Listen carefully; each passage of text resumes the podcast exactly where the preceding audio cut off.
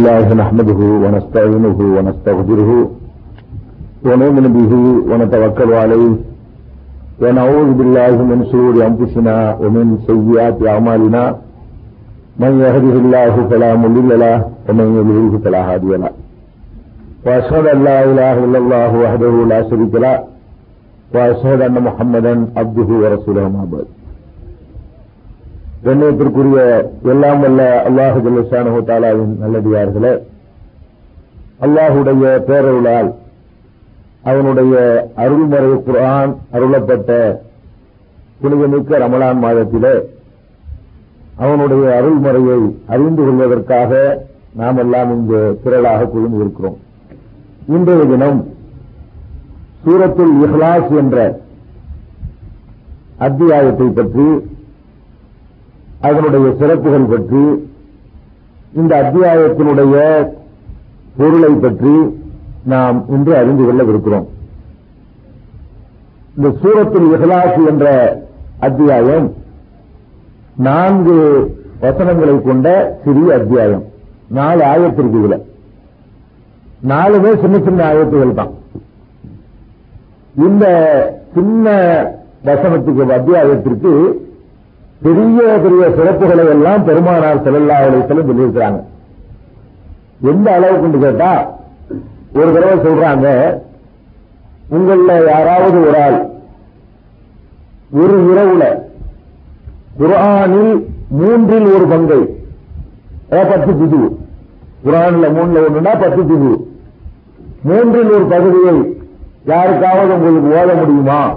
அப்படின்னு கேட்கிறாங்க அது எப்படி முடியும்? ரொம்ப கஷ்டமாச்சே அப்படின்னு சகாபாக்கள் சொல்றாங்க. அப்ப பெருமானார் செல்லாசலம் சொல்றாங்க குல்குவல்லாஹு அகதி என்ற இந்த அத்தியாயம் லதாதிரு சுல்ஹல் குர்ஆன். குர்ஆன்ல மூணுல ஒரு பங்குக்கு இது ஈடானது அப்படிங்கிறாங்க.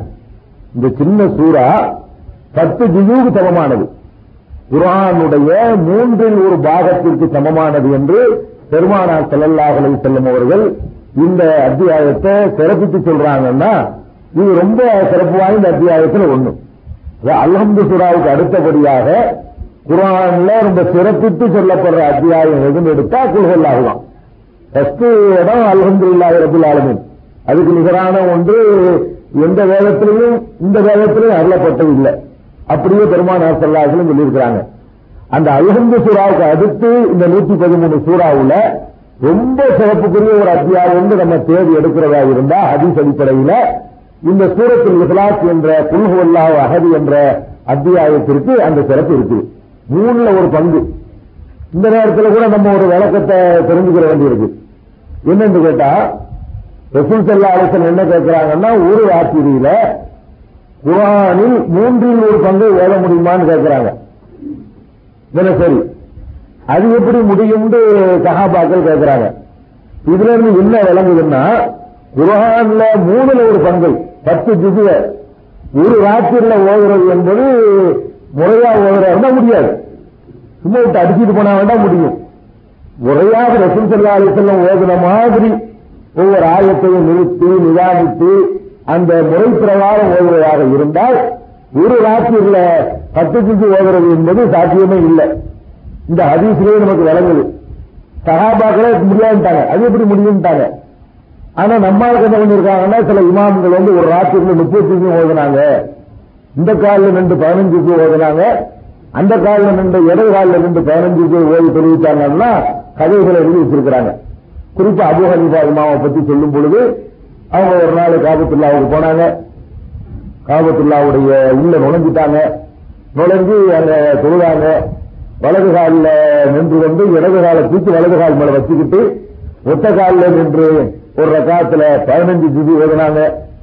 அதுக்கப்புறம் அதுக்கு செல்லாவெல்லாம் செஞ்சு முடிச்சுட்டு வந்து மறுபடியும் இடது காலில் நின்று கொண்டு அதுக்கு மேல வலது காலை தூக்கி வச்சு இன்னொரு பதினஞ்சு திதி ஓதுனாங்க.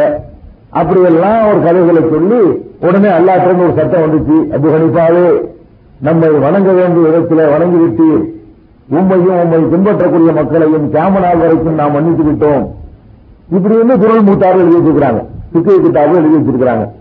ஆனா வந்து இது இது நம்ப முடியாத சமாச்சாரங்கிறதுக்கு நான் சொன்ன அந்த அதிசய போதும். பெருமானார் செல்லால் என்ன சொல்றாங்கன்னா ஒரு ராத்திரில மூணுல ஒன்று ஓத முடியுமா? பத்து ஜூஸ் முடியுமான்னு கேட்கிறாங்க அது முடியாது. அது சாத்தியம் இல்ல சாத்தியம் இல்லாத என்ன பரவாயில்ல குழுகல்லா ஓதுங்க சரியா போச்சுங்கிறாங்க. ஒரு தடவை குழுகல்லா ஓதணும்னா பத்து ஜி ஒரு ராத்திரி ஓதணும்னு அர்த்தம். அப்ப இது டாபிக்கு சம்பந்தம் இல்லாட்டா கூட சொல்ல வேண்டியிருக்கு. அப்ப இந்த சூரத்தில் இஸ்லாத்துக்கு வந்து இந்த அளவுக்கு சிறப்பு இருக்கிறது பெருமானார் செல்லாசலம் சொல்லியிருக்கிறாங்க. அது மாதிரி நேற்றைய தினம் ஒரு அதிசயம் நம்ம சொன்னோம். அதுல என்னன்னு கேட்டா ஒரு அன்சாரி தோழர் வந்து குபாங்கிற இடத்துல ஒரு பள்ளிவாசல் இருக்கு. அதுதான் ரசூல் சல்லா செல்லம் கட்டின முதல் பள்ளிவாசல். ரசூல் சல்லா அலி செல்லம் மக்காவிலிருந்து ஹிஜரத்திற்கு வந்து முத முதல்ல அவங்க இறங்கின இடம் வந்து குபாங்கிற இடம். அங்க இறங்கி ஒரு பள்ளிவாசல் ஒன்று கட்டுனாங்க. அதுக்கு பிறகுதான் மதீனாவுக்குள்ள நுழைஞ்சு மஸ்ஜித் நபவி ரெண்டாவது கட்டினாங்க. மஸ்ஜித் நபவி கட்டின பிறகு இந்த குபா பள்ளிக்கு ஒரு ஆளை இமாமா போட்டிருந்தாங்க. அவர் அன்சாரி தோழர் மதீனாவை சேர்ந்தவர். இவர் என்ன செய்வார்னு கேட்டா ஒவ்வொரு ரகாயத்திலையும் குழுவெல்லாம் ஓதிட்டு தான் அடுத்த சுறா ஓதுவார். அல்ஹம்து ஓதிட்டு குழுவெல்லாம் ஓதிக்கிட்டு அப்புறமேல அடுத்த சுறா ஓதுவார். அப்ப அங்க பின்பற்றி கூட மக்கள் எல்லாம் போய் கேட்கிறாங்க என்னையா இது தேவையில்லாம போட்டுக்கிட்டு அல்ஹம்து ஓதிட்ட அப்புறம் குழுவெல்லாம் ஓதுற அவர் முடிச்சுக்கிற வேண்டியதானே? அல்லது குழுவெல்லாம் விட்டு வேற ஓத வேண்டியதானே? குழுவெல்லாவும் ஓதிடுற அது போதாதுன்னு நினைச்சுக்கிட்டு இன்னொரு சுறாவும் இருக்கு நீ ஓதணும்? அப்படின்னு கேட்கும் பொழுது அவர் என்ன சொல்லிட்டாரு? இந்த விளையாட்டுலாம் வச்சுக்கிறாதீங்க. நான் இப்படிதான் செய்வேன். விரும்புறதா இருந்தா நான் உங்களுக்கு தொழுகை நடத்துறேன். உங்களுக்கு விருப்பம் இல்லாட்டி வேற அழைச்சிட்டு போங்க. நீங்க சொல்ற காலம் நான் மாத்த மாட்டேன் அப்படின்ட்டாரு. உடனே பெருமானார் செல்லா அலிசல்லம் அவங்கள்ட்ட வந்து முறையிடுறாங்க மக்கள் எல்லாம். அப்பதான் ரசூல் செல்லா அலிசல்லம் கேட்கிறாங்க யா புலான் மா எம்னவுக்க அந்த தஃஅல மா யமுருக்க பிபியா சஹாபுக்க. உமது சகாக்கள் சொல்வதை ஏன் நீ கேட்க மாட்டேங்கிற? அது ஏன் அது கேட்பதற்கு எது ஒரு தடையாக இருக்கிறது? அப்படின்னு அவர் கேட்ட உடனே அப்ப அவர் சொல்றாரு இன்னி வஹிபுஹா. நான் அந்த சூரத்தில் இஸ்லாச குல்ஹுல்லா சூறாவை நான் ரொம்ப விரும்புறேன். அப்படின்னு சொல்றாரு. அப்ப பெருமானார் செல்லாசன் சொன்னாங்க ஹுப்பு கையாக அஜகலக்கல் ஜன்னா. நீ அந்த சூறாவை விரும்புறது உன்னை சொர்க்கத்துல உன்னை சேர்த்துரும் அப்ப அல்ஹந்துக்கு அடுத்தபடியா இந்த அந்தஸ்து கொடுத்திருக்கிறாங்க. அல்ஹந்துக்கு அடுத்து ஒவ்வொரு ரகாத்திலும் நினைச்சா அல்ஹந்து குல்ஹுல்லா ஓதிட்டு இன்னொரு சூறா ஓதிட்டு இருக்கலாம். அவ்வளவுக்கு சிறப்பு கொடுத்து இது உன்னை சொர்க்கத்துல சேர்க்கும்னு சொல்றாங்க பெருமானார் செல்லா அலை செல்லும் இந்த ஹதீஸ் சஹி புகாரியில தொழுகை அத்தியாயத்திலே இந்த ஹதீஸ் வருது. அப்ப சூரத்துல் இஹ்லாஸுடைய சிறப்பு நம்ம இதிலிருந்து விளங்கிட முடியுது. இந்த இந்த அதிசயம் பல இடங்கள்ல வந்திருக்குது. அதுபோல இன்னொரு ஹதீஸ் இருக்குது. அதுவும் புகாரில் இடம்பெற்றிருக்கிற ஹதீஸ் தான் ஒரு மனிதர் வந்து குழுவல்லாகதுங்கிற இந்த சூறாவ திரும்ப திரும்ப ஓதிக்கிட்டே இருக்கிறாரு. வேற ஒண்ணும் ஓதாம ஒரு ராத்திரியில் உட்காந்து குழுவல்லா இதெல்லாம் சுமதலம் எழுதி வளம் குழுவுக்கு போன அது குழுவல்லா இதெல்லாம் சுமதம் ஓதிக்கிட்டே இருக்கிறாரு. அப்ப ஒருத்தர் போய் என்ன சொல்றாரு? ரொம்ப இதே ஓதிட்டு இருக்கிறாரு. அதிகமா ஓதக்கூடாதா இந்த சின்ன ஒரு இதே ஓதிட்டு அப்படின்னு சொன்ன உடனே அவரு ரசூல் சல்லா வந்து இந்த விவரத்தை சொல்றாரு. இது ரொம்ப நான் கம்மியா ஓதுறேன் சொல்றாங்களேண்டு அப்ப பெருமானார் சல்லாசலம் சொல்றாங்க உள்ளது நப்சீபி எதுகி இன்னஹால தாஜிலு சுடுதல் குரான் என்னுடைய உயிர் யார் கைவசத்தில் இருக்கிறதோ அவன் மீது ஆணையாக சொல்கிறேன். இந்த சூறா வந்து குரானுடைய மூன்றில் ஒரு பகுதிக்கு ஈடானது. நீ ஓதுறது சரிதான். ஒன்னும் தெரியாது பரவாயில்லை. மூணு இரவுல ஓதுனா முழு குரான் நன்மை கிடைச்சு போயிடும் மூன்றில் ஒரு பகுதிக்கு இது சமமானது. இது அற்பமா நீ நினைச்சிட வேண்டாம். அப்படின்னு சொல்லி பெருமானார் ஸல்லல்லாஹு அலை செல்லும் சொல்றாங்க. இப்படி இந்த மாதிரி ரசூல் செல்லா அலை வஸல்லம் சிறப்பித்து சொன்ன ஒரு அத்தியாயம் இந்த சூரத்துல் இஹ்லாஸ் என்ற ஒரு சூறா. இன்னொரு இடத்துல ரசூல் ஸல்லல்லாஹு அலைஹி சொல்றாங்க குரானில மூன்றில் ஒரு பகுதியை நான் உங்களுக்கு ஓதி காட்டட்டுமா? அப்படின்னு கேட்கிறாங்க சொல்லிட்டு என்ன செய்யறாங்க இந்த ஐந்து சூறா ஓதி காட்டுறாங்க. குரான்ல நான் இப்ப என்ன செய்ய போறேன் உங்களுக்கு?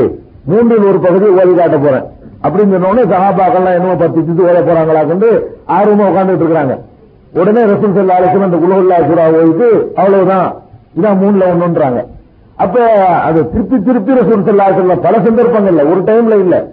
பல சந்தர்ப்பங்கள்ல இதை திருப்பி திருப்பி மூணுல ஒண்ணு மூணுல ஒண்ணு மூணுல ஒண்ணுன்னு சொல்வதன் மூலமாக இந்த சூறாவுக்கு அவ்வளவுக்கு முக்கியத்துவத்தை பெருமானார் ஸல்லல்லாஹு அலைஹி வஸல்லம் கொடுத்திருக்கிறாங்க. அவ்வளவு ஒரு சிறந்த சூறாவாக்கும் இந்த குழுவல்லாக சூறா. இது இந்த சூறா பெருமானார் ஸல்லல்லாஹு அலைஹி அவர்களுடைய மக்கா வாழ்க்கையில தான் இறங்குது. எப்ப இறங்குதுன்னா குறைசியர்கள் குறைசிகள் வந்து கேட்டாங்க எந்த அரிசிகளா வருதோ அது மக்கான் விளைவிக்கணும் இந்த மக்காவில குறைசியல் இருந்தாங்க. மக்காவில் இறங்குச்சுன்னு எப்படி சொல்றோம்னு கேட்டா குறைசி கூட்டத்தார்கள் பெருமானார் சரல்லா அலைஹி செல்லம் அவங்கள்ட்ட வந்தாங்க. முஸ்லிம் அகமதுல இருக்கிற ஹதீஸ். வந்து முகமது நீ என்னமோ நாங்களே அல்லாவை நம்ம தான் செய்யறோம். நீ என்னமோ அல்லாஹ் இருக்கான்னு சொல்லிட்டு இருக்கிற. நீங்கள கூட அல்லாஹ் எப்படி எங்களுக்கு விலக்கி சொல்லு? சிப்புலனா ரப்பத்தை உன்னுடைய இறைவன் எப்படிப்பட்டவன் என்பதை விளக்கமாகத்தான் சொல்லுவேன் அப்படின்னு கேட்கிறாங்க உடனே தான் அந்த சூறாவை இறக்கி இந்த பதில் அவங்களுக்கு சொல்லு. அவங்க இறைவன் எப்படிப்பட்டவன் உன்ட்ட கேட்கிறாங்க அதுக்கு இந்த பதிலை சொல்லு என்று சொல்லி இந்த அத்தியாயத்தை எல்லாம் வந்து இறக்கியிருக்கலாம் அப்ப குறைசியர்கள் இறைவனுடைய இலக்கணத்தை பற்றி கேட்ட பொழுது அந்த இலக்கணத்தை விளக்குவதற்காக அருளப்பட்டதுதான் இந்த சூறா. அப்ப இது மக்காவில தான் இறங்கினதுங்கிறது இதோட சான்று தேவையில்லை. குறைசியர் வந்து கேட்டாங்கன்றாலே மக்க- மதீனாவுல குறைசி கிடையாது. குறைசி வந்து கேட்டாங்கன்றாலே மக்காவில் நடக்கிற சம்பவம். அப்படிங்கிறது விளங்குது. இது இது மாதிரியான கருத்துல உபயோகப்படுக்காக அறிவிக்கிறாங்க.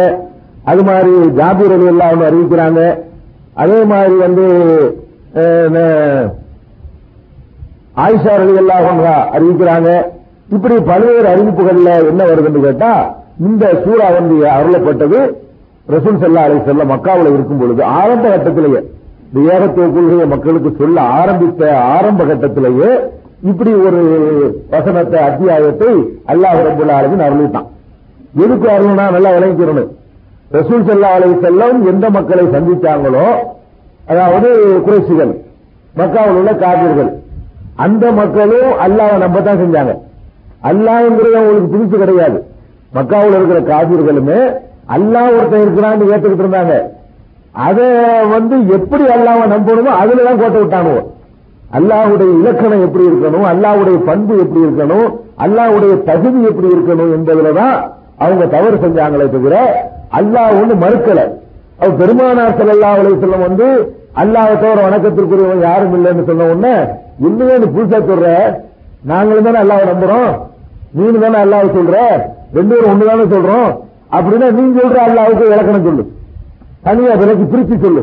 நாங்க நம்புறதை விட வித்தியாசமான முறையில அல்லாவை எப்படி நம்பணும்னு சொல்லுன்னு கேட்கிறாங்க அந்த ஆரம்ப கட்டத்திலேயே அல்லாஹ்வை நம்புறதா இருந்தா இப்படித்தான் நம்பணும் அப்படின்னு சொல்லி இந்த வசனத்தின் மூலம் இந்த அத்தியாயத்தின் மூலமாக அல்லாஹ் வந்து விளக்கிடுவான்.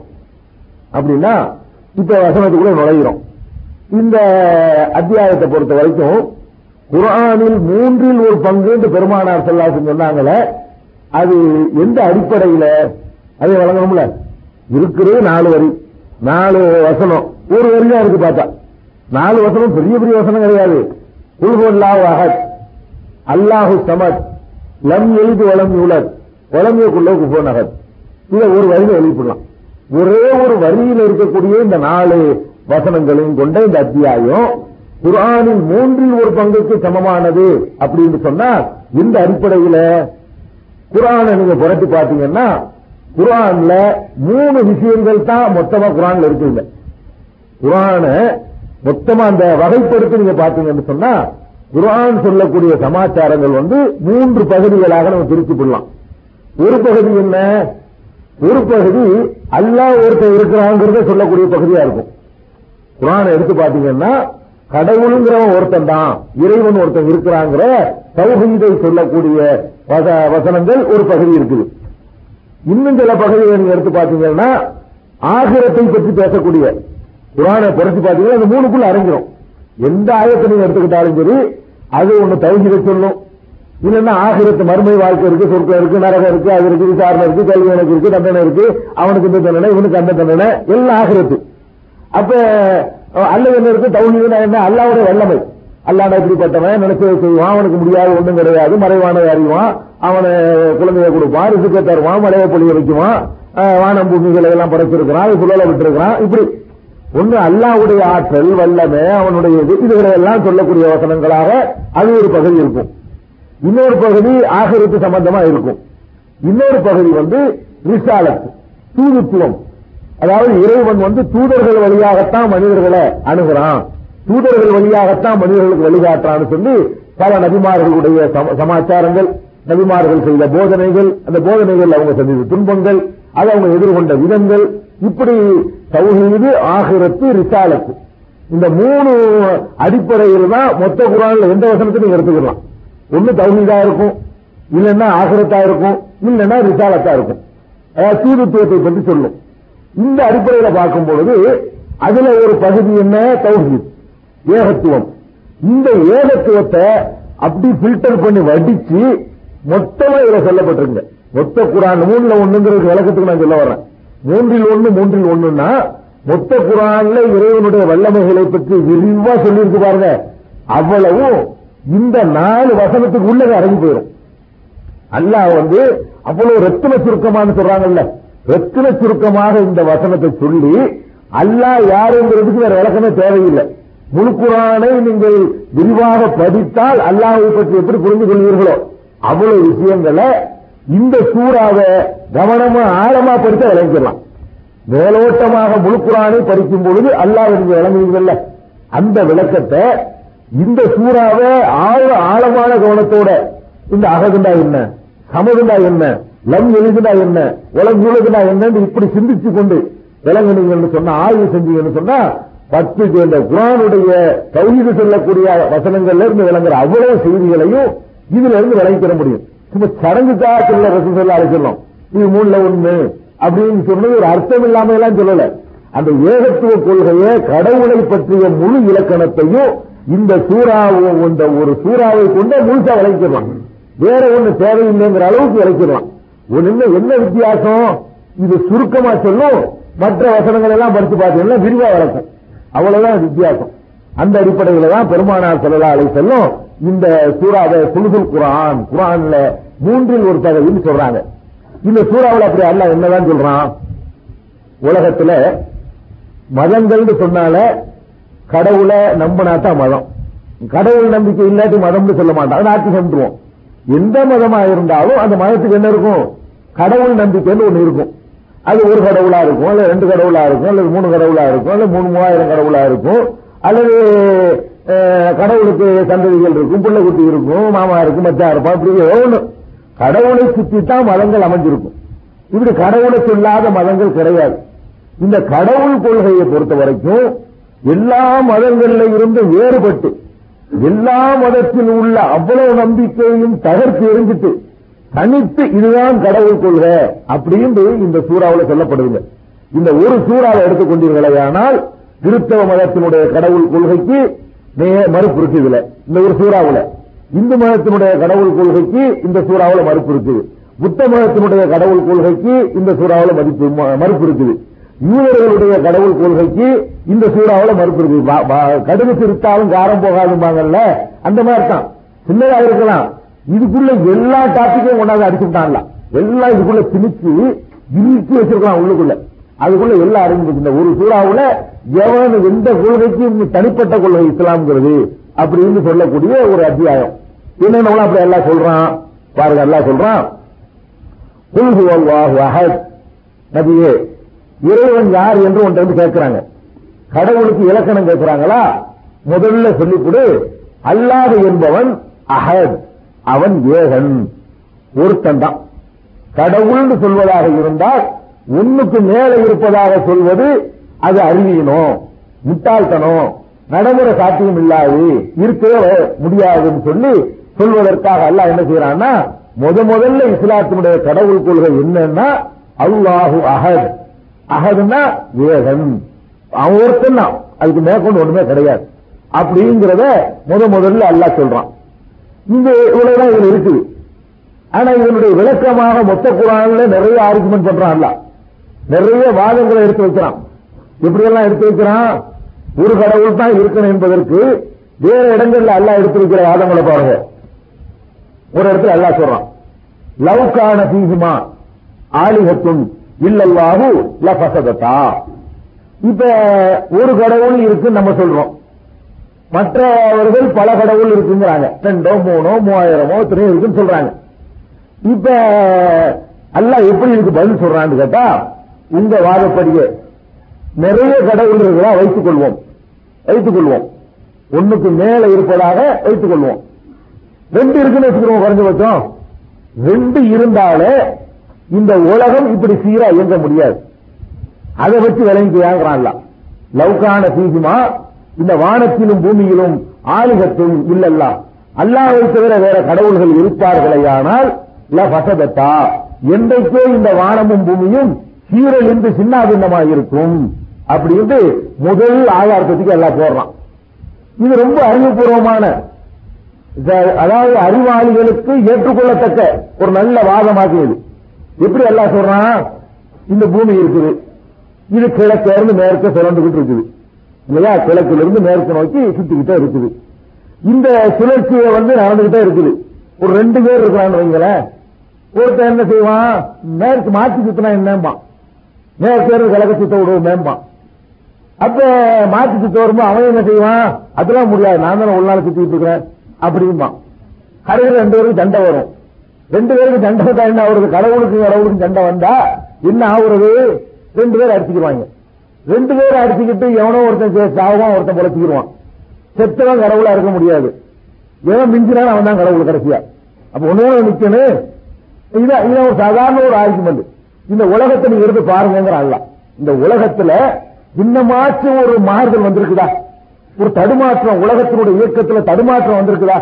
இப்படி சுத்திக்கிட்டே இருக்குது. ஒரு தடுமாறி எங்கிட்டு சுத்துறதுன்னு தெரியாம பூமி எனக்கு நின்று இருக்குதா ஒரு செகண்ட் நேரம் இவன் சொல்ல கேட்கறது அவன் சொல்ல கேட்கறதான்னு தடுமாறி இருக்கா அந்த பூமி. அது என்னைக்கு இது படைக்கப்பட்டுச்சோ அன்றையில இருந்து இதனுடைய சுழற்சி ஒரே மாதிரியா தான் இருக்கு. கரெக்டா சொல்லி வச்ச மாதிரி ஒரு வருஷத்துல முன்னூத்தி அறுபத்தஞ்சு நாளையில அப்படியே தன்னைத்தானே ஒரு நாள்ல சுத்தி கொண்டு முன்னூத்தி அறுபத்தஞ்சு நாள் முடியும் பொழுது சூரியனை ஒரு ரவுண்ட் அடிச்சுட்டு வந்து பழைய இடத்துக்கு அது நின்றுது. சூரியனை ஒரு ரவுண்ட் அடிக்கக்கூடிய காலத்துக்கு பேர் தான் வருஷம்ங்கிறோம். அப்ப கரெக்டா அதே மாதிரி ஜனவரில இங்க பிப்ரவரில இங்க மார்ச்ல இங்க ஏப்ரல்ல இங்க இந்த வாட்டத்துல சுத்தணும் இந்த வேகத்துல சுத்தணும். வேகமும் கூட காணும்.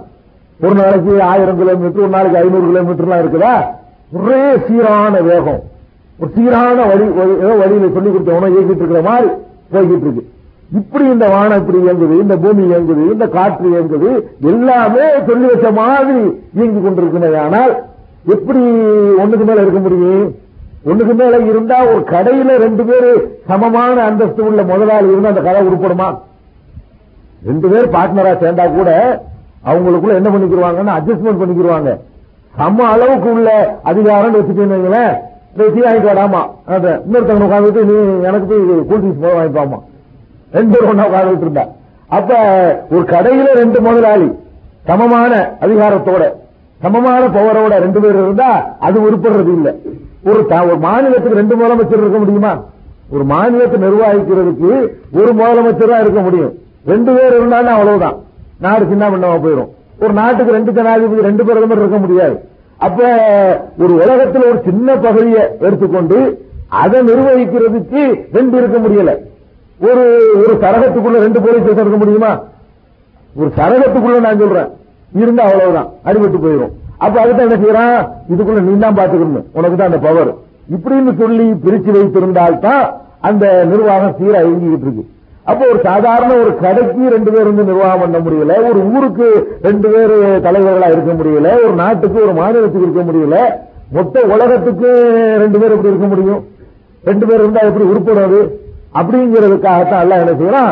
அல்லான்னு சொன்னா கடவுள்னா ஒண்ணுதான்டா. ஒண்ணுக்கு மேல இருந்தா கடவுளே கிடையாது. இது ஒரு பாயிண்ட் அது போறங்க கடவுள்னா என்ன நம்ம நினைக்கணும் கடவுளை பத்தி? எல்லாத்துக்கும் இயன்றவன் பேரான கடவுள். நம்ம மனிதன் என்பவன் பலவீனமானவன். நமக்கு சில காரியம் முடியும் சில காரியம் முடியாது. பல காரியம் முடியாது. முடிகிறது கம்மியா தான் இருக்குது. என்ன? சில காரியம் நமக்கு முடியும். சக்தி தந்திருக்கான் அல்ல. ஏராளமான காரியங்கள் நமக்கு முடியாது. ரொம்ப வலிமை உள்ளவனா இருந்தா கூட அவனுக்கு முடியாத காரியங்கள் என்ன இருக்கு? ஏராளமா இருக்குது. கடவுள்னு சொல்லக்கூடியவனுக்கு எல்லாமே முடியணும். அவனுக்கு முடியாதது இயலாததுன்னு ஒண்ணுமே இருக்கக்கூடாது. அதான கடவுள். அப்ப ரெண்டு பேர் எப்ப இருக்கிறானோ அப்பவே அவன் வீக் ஆயிடுச்சு அவனுக்கு தனியா செய்ய முடியல. இன்னொரு ஆள் இருந்தா தான் அவனுக்கு செய்ய முடியுதுன்னு சொன்னால கடவுள் அங்க என்னவாயிடுறான் அவனுடைய வலிமை குறைஞ்சு போயிருதா இல்லையா? பலவீனமாயிருதா இல்லையா? அப்ப இன்னொரு ஆள் இருக்கிறான்னு சொல்லி ஒத்துக்கிட்டீங்கன்னு சொன்னா ஒரு காம்ப்ரமைஸ் பண்ணி கேட்கலாம். ஒரு கடையில் ரெண்டு முதலாளி காம்ப்ரமைஸ் பண்ணி அவங்களுக்குள்ள அட்ஜஸ்ட்மெண்ட் பண்ணிட்டு போக முடியாதா? போக முடியும். அட்ஜஸ்ட்மெண்ட் பண்ணிக்கிட்டு போகணும்னு சொன்னாலே பலவீனம் வந்துருது இல்லைங்க இவனுக்கு மாத்திரம் கடையை நடத்துறதுக்கு முடியல. ஒண்ணு பணத்தினால முடியல. அல்லது திறமையினால முடியல. அப்ப இவன் எப்ப நம்ம பங்காளியை சேர்ப்போம்? என்கிட்ட ஒரு இருபது ரூபா இருக்குது. அது நிர்வகிக்கிறது என்கிட்ட எல்லா திறமையும் இருக்குது. அப்ப நான் இன்னொரு பார்ட்னரை சேர்ப்பனா? பார்ட்னரை நான் எப்ப சேர்ப்பேன்? ஒண்ணு என்கிட்ட முதலீடு பத்தாம இருக்கணும். அப்ப முதலீடுக்காக பார்ட்னர் சேர்ப்பேன் அல்லது முதலீடு இருக்கும். அது நிர்வகிக்கிற அளவுக்கு எனக்கு திறமை இருக்காது. அப்ப திறமைக்காக வந்து உழைப்பு பார்ட்னர் என்ன செய்வோம்? உழைப்புக்கு ஒரு பார்ட்னர் சேர்த்துக்கிடுவோம். இப்படி சேர்க்கிற வழக்கம் இருக்குது. எல்லாமே முடிஞ்ச ஒருத்தன்ட்ட போய் பெரிய கடை. அவன் பெரிய கோடீஸ்வரனா இருக்கிறான். கோடி கோடியா வச்சு நிர்வாகம் பண்ணிட்டு இருக்கிறான். அவங்ககிட்ட போய் நாங்க நம்மளையும் கேட்டுக்கணும் நான் ஒரு இருபது லட்ச ரூபாய் தர்றேன். ஓட வேலை பார்த்துருவான் ஏன் எனக்கு நான் நான் ஏன் நிர்வாகம் பண்ணுவோம் ஒரு ரூபாய் இருக்குன்னு கேட்பான். கேட்பானா இல்லையா? அப்ப இந்த பார்ட்னர்ஷிப் சேர்த்து சில பேர் நடத்துறாங்கன்னு நீங்க சொல்லலாம். நடத்தும் போதே தங்களுடைய பலவீனத்தை ஒத்துக்கிறாங்களா இல்லையா? எனக்கு முடியல. நான் மாத்திரம் இந்த கடையை நடத்துறதுக்கு எனக்கு சக்தி இல்ல. அதான இதுக்கு அர்த்தம்? அப்ப ரெண்டு கடவுள் இருக்கிறான்னு சொன்னா அட்ஜஸ்ட்மெண்ட் பண்ணிட்டு போகலாம். எப்ப அட்ஜஸ்ட்மெண்ட்டுக்கு அவன் தயாரா வந்துட்டானோ இதுவரைக்கும் நீ பாத்துக்க இதுவரைக்கும் நான் பாத்துக்கிறேன் அப்படின்னு சொன்னாலே உங்களுக்கு பவர் குறைஞ்சிச்சுன்னு அர்த்தம். கடவுளுங்கிறவன் வந்து முழு அதிகாரம் செலுத்த முடியல. சில விஷயங்கள்ல அவன் தலையிட முடியல. இதை இவர் தான் தலையிடுவார். அது அவர் தான் தலையிடுவார். நீ என்ன கடவுளுங்கிற எனக்கு அவன் அந்த கடவுள் என்ன வித்தியாசப்படும் கடவுளுக்கும் மனுஷனுக்கும் உள்ள வித்தியாசம் என்னங்க? அவனுக்கு இயலாது எதுவுமே இருக்கக்கூடாது. ரெண்டு பேரும் கடவுளுங்கிறீங்க.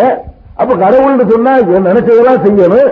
ஆனா பிரிச்சுக்கிட்டாங்களாம் பாதி உலகத்தை பிரிச்சு பூமத்தி இறகைக்கு இந்த பக்கமா நீ வச்சுக்க. பூமத்தி இறகைக்கு இந்த பக்கமா நான் வச்சுக்கிறேன்னா ஒரு பூமி ஒரு உருண்டை தானே இருக்கு. ரெண்டு கொண்டாத்தன சேர்ந்து சுத்த வேண்டி இருக்குது பாதி மட்டும் தனியா சுத்த போகுதா? அப்படி செத்து போறது இல்ல அப்ப இந்த அட்ஜஸ்ட்மெண்ட் பண்ணி பிரிச்சுக்கிட்டான்னு நீங்க எப்ப சொல்றீங்களோ அப்பவே அங்க வந்து பலவீனம் உண்டாயிருச்சு கடவுள்னு ரெண்டு இருக்கவே முடியாது. அதே மாதிரி என்ன செய்யறாங்க நம்ம நாட்டுல எல்லாம் எடுத்துக்கிட்டீங்கன்னா கடவுளை வந்து எப்படி எல்லாம் பிரிக்கிறான்னு பாருங்க. பல கடவுளை பிரிக்கிறவன் ஏரியா வாரியா பிரிக்கிறான். கடவுளை வந்து இவர் தமிழ்நாட்டுக்கு இவர் கடவுள். இவர் மலையாளத்துக்கு இவர் கடவுள். இவர் வந்து கர்நாடகத்துக்கு கடவுள்.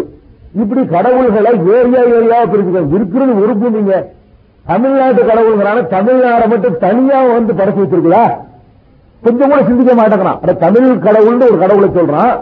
தமிழ்நாடு என்பது தனி உருண்டையா? தனி கோலமா? இந்த ஒரு மொத்த உலகத்துல ஒரு சின்ன ஒரு பகுதி. இவன் என்ன செய்யறான்? இவர் தமிழ் கடவுள். கடவுளுக்கு பேர தமிழ் கடவுள் இருக்கு அப்ப தமிழ் கடவுள் என்ன பண்றான்? தமிழனுக்கு உள்ள கடவுள் இவர் தான் சொல்லிட்டு அவரை போய் பிரார்த்தனை பண்றான். அவர் என்ன பண்ணுவாரு? தமிழன் மீது மட்டும் ஆதிக்கம் செலுத்துவாரு. தமிழ் கடவுள் அதானே?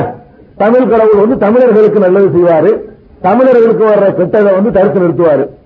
கர்நாடகத்து கடவுள் என்ன பண்ணுவாரு? கர்நாடக மக்களுக்கு உள்ள நல்லதை அவர் செய்வாரு.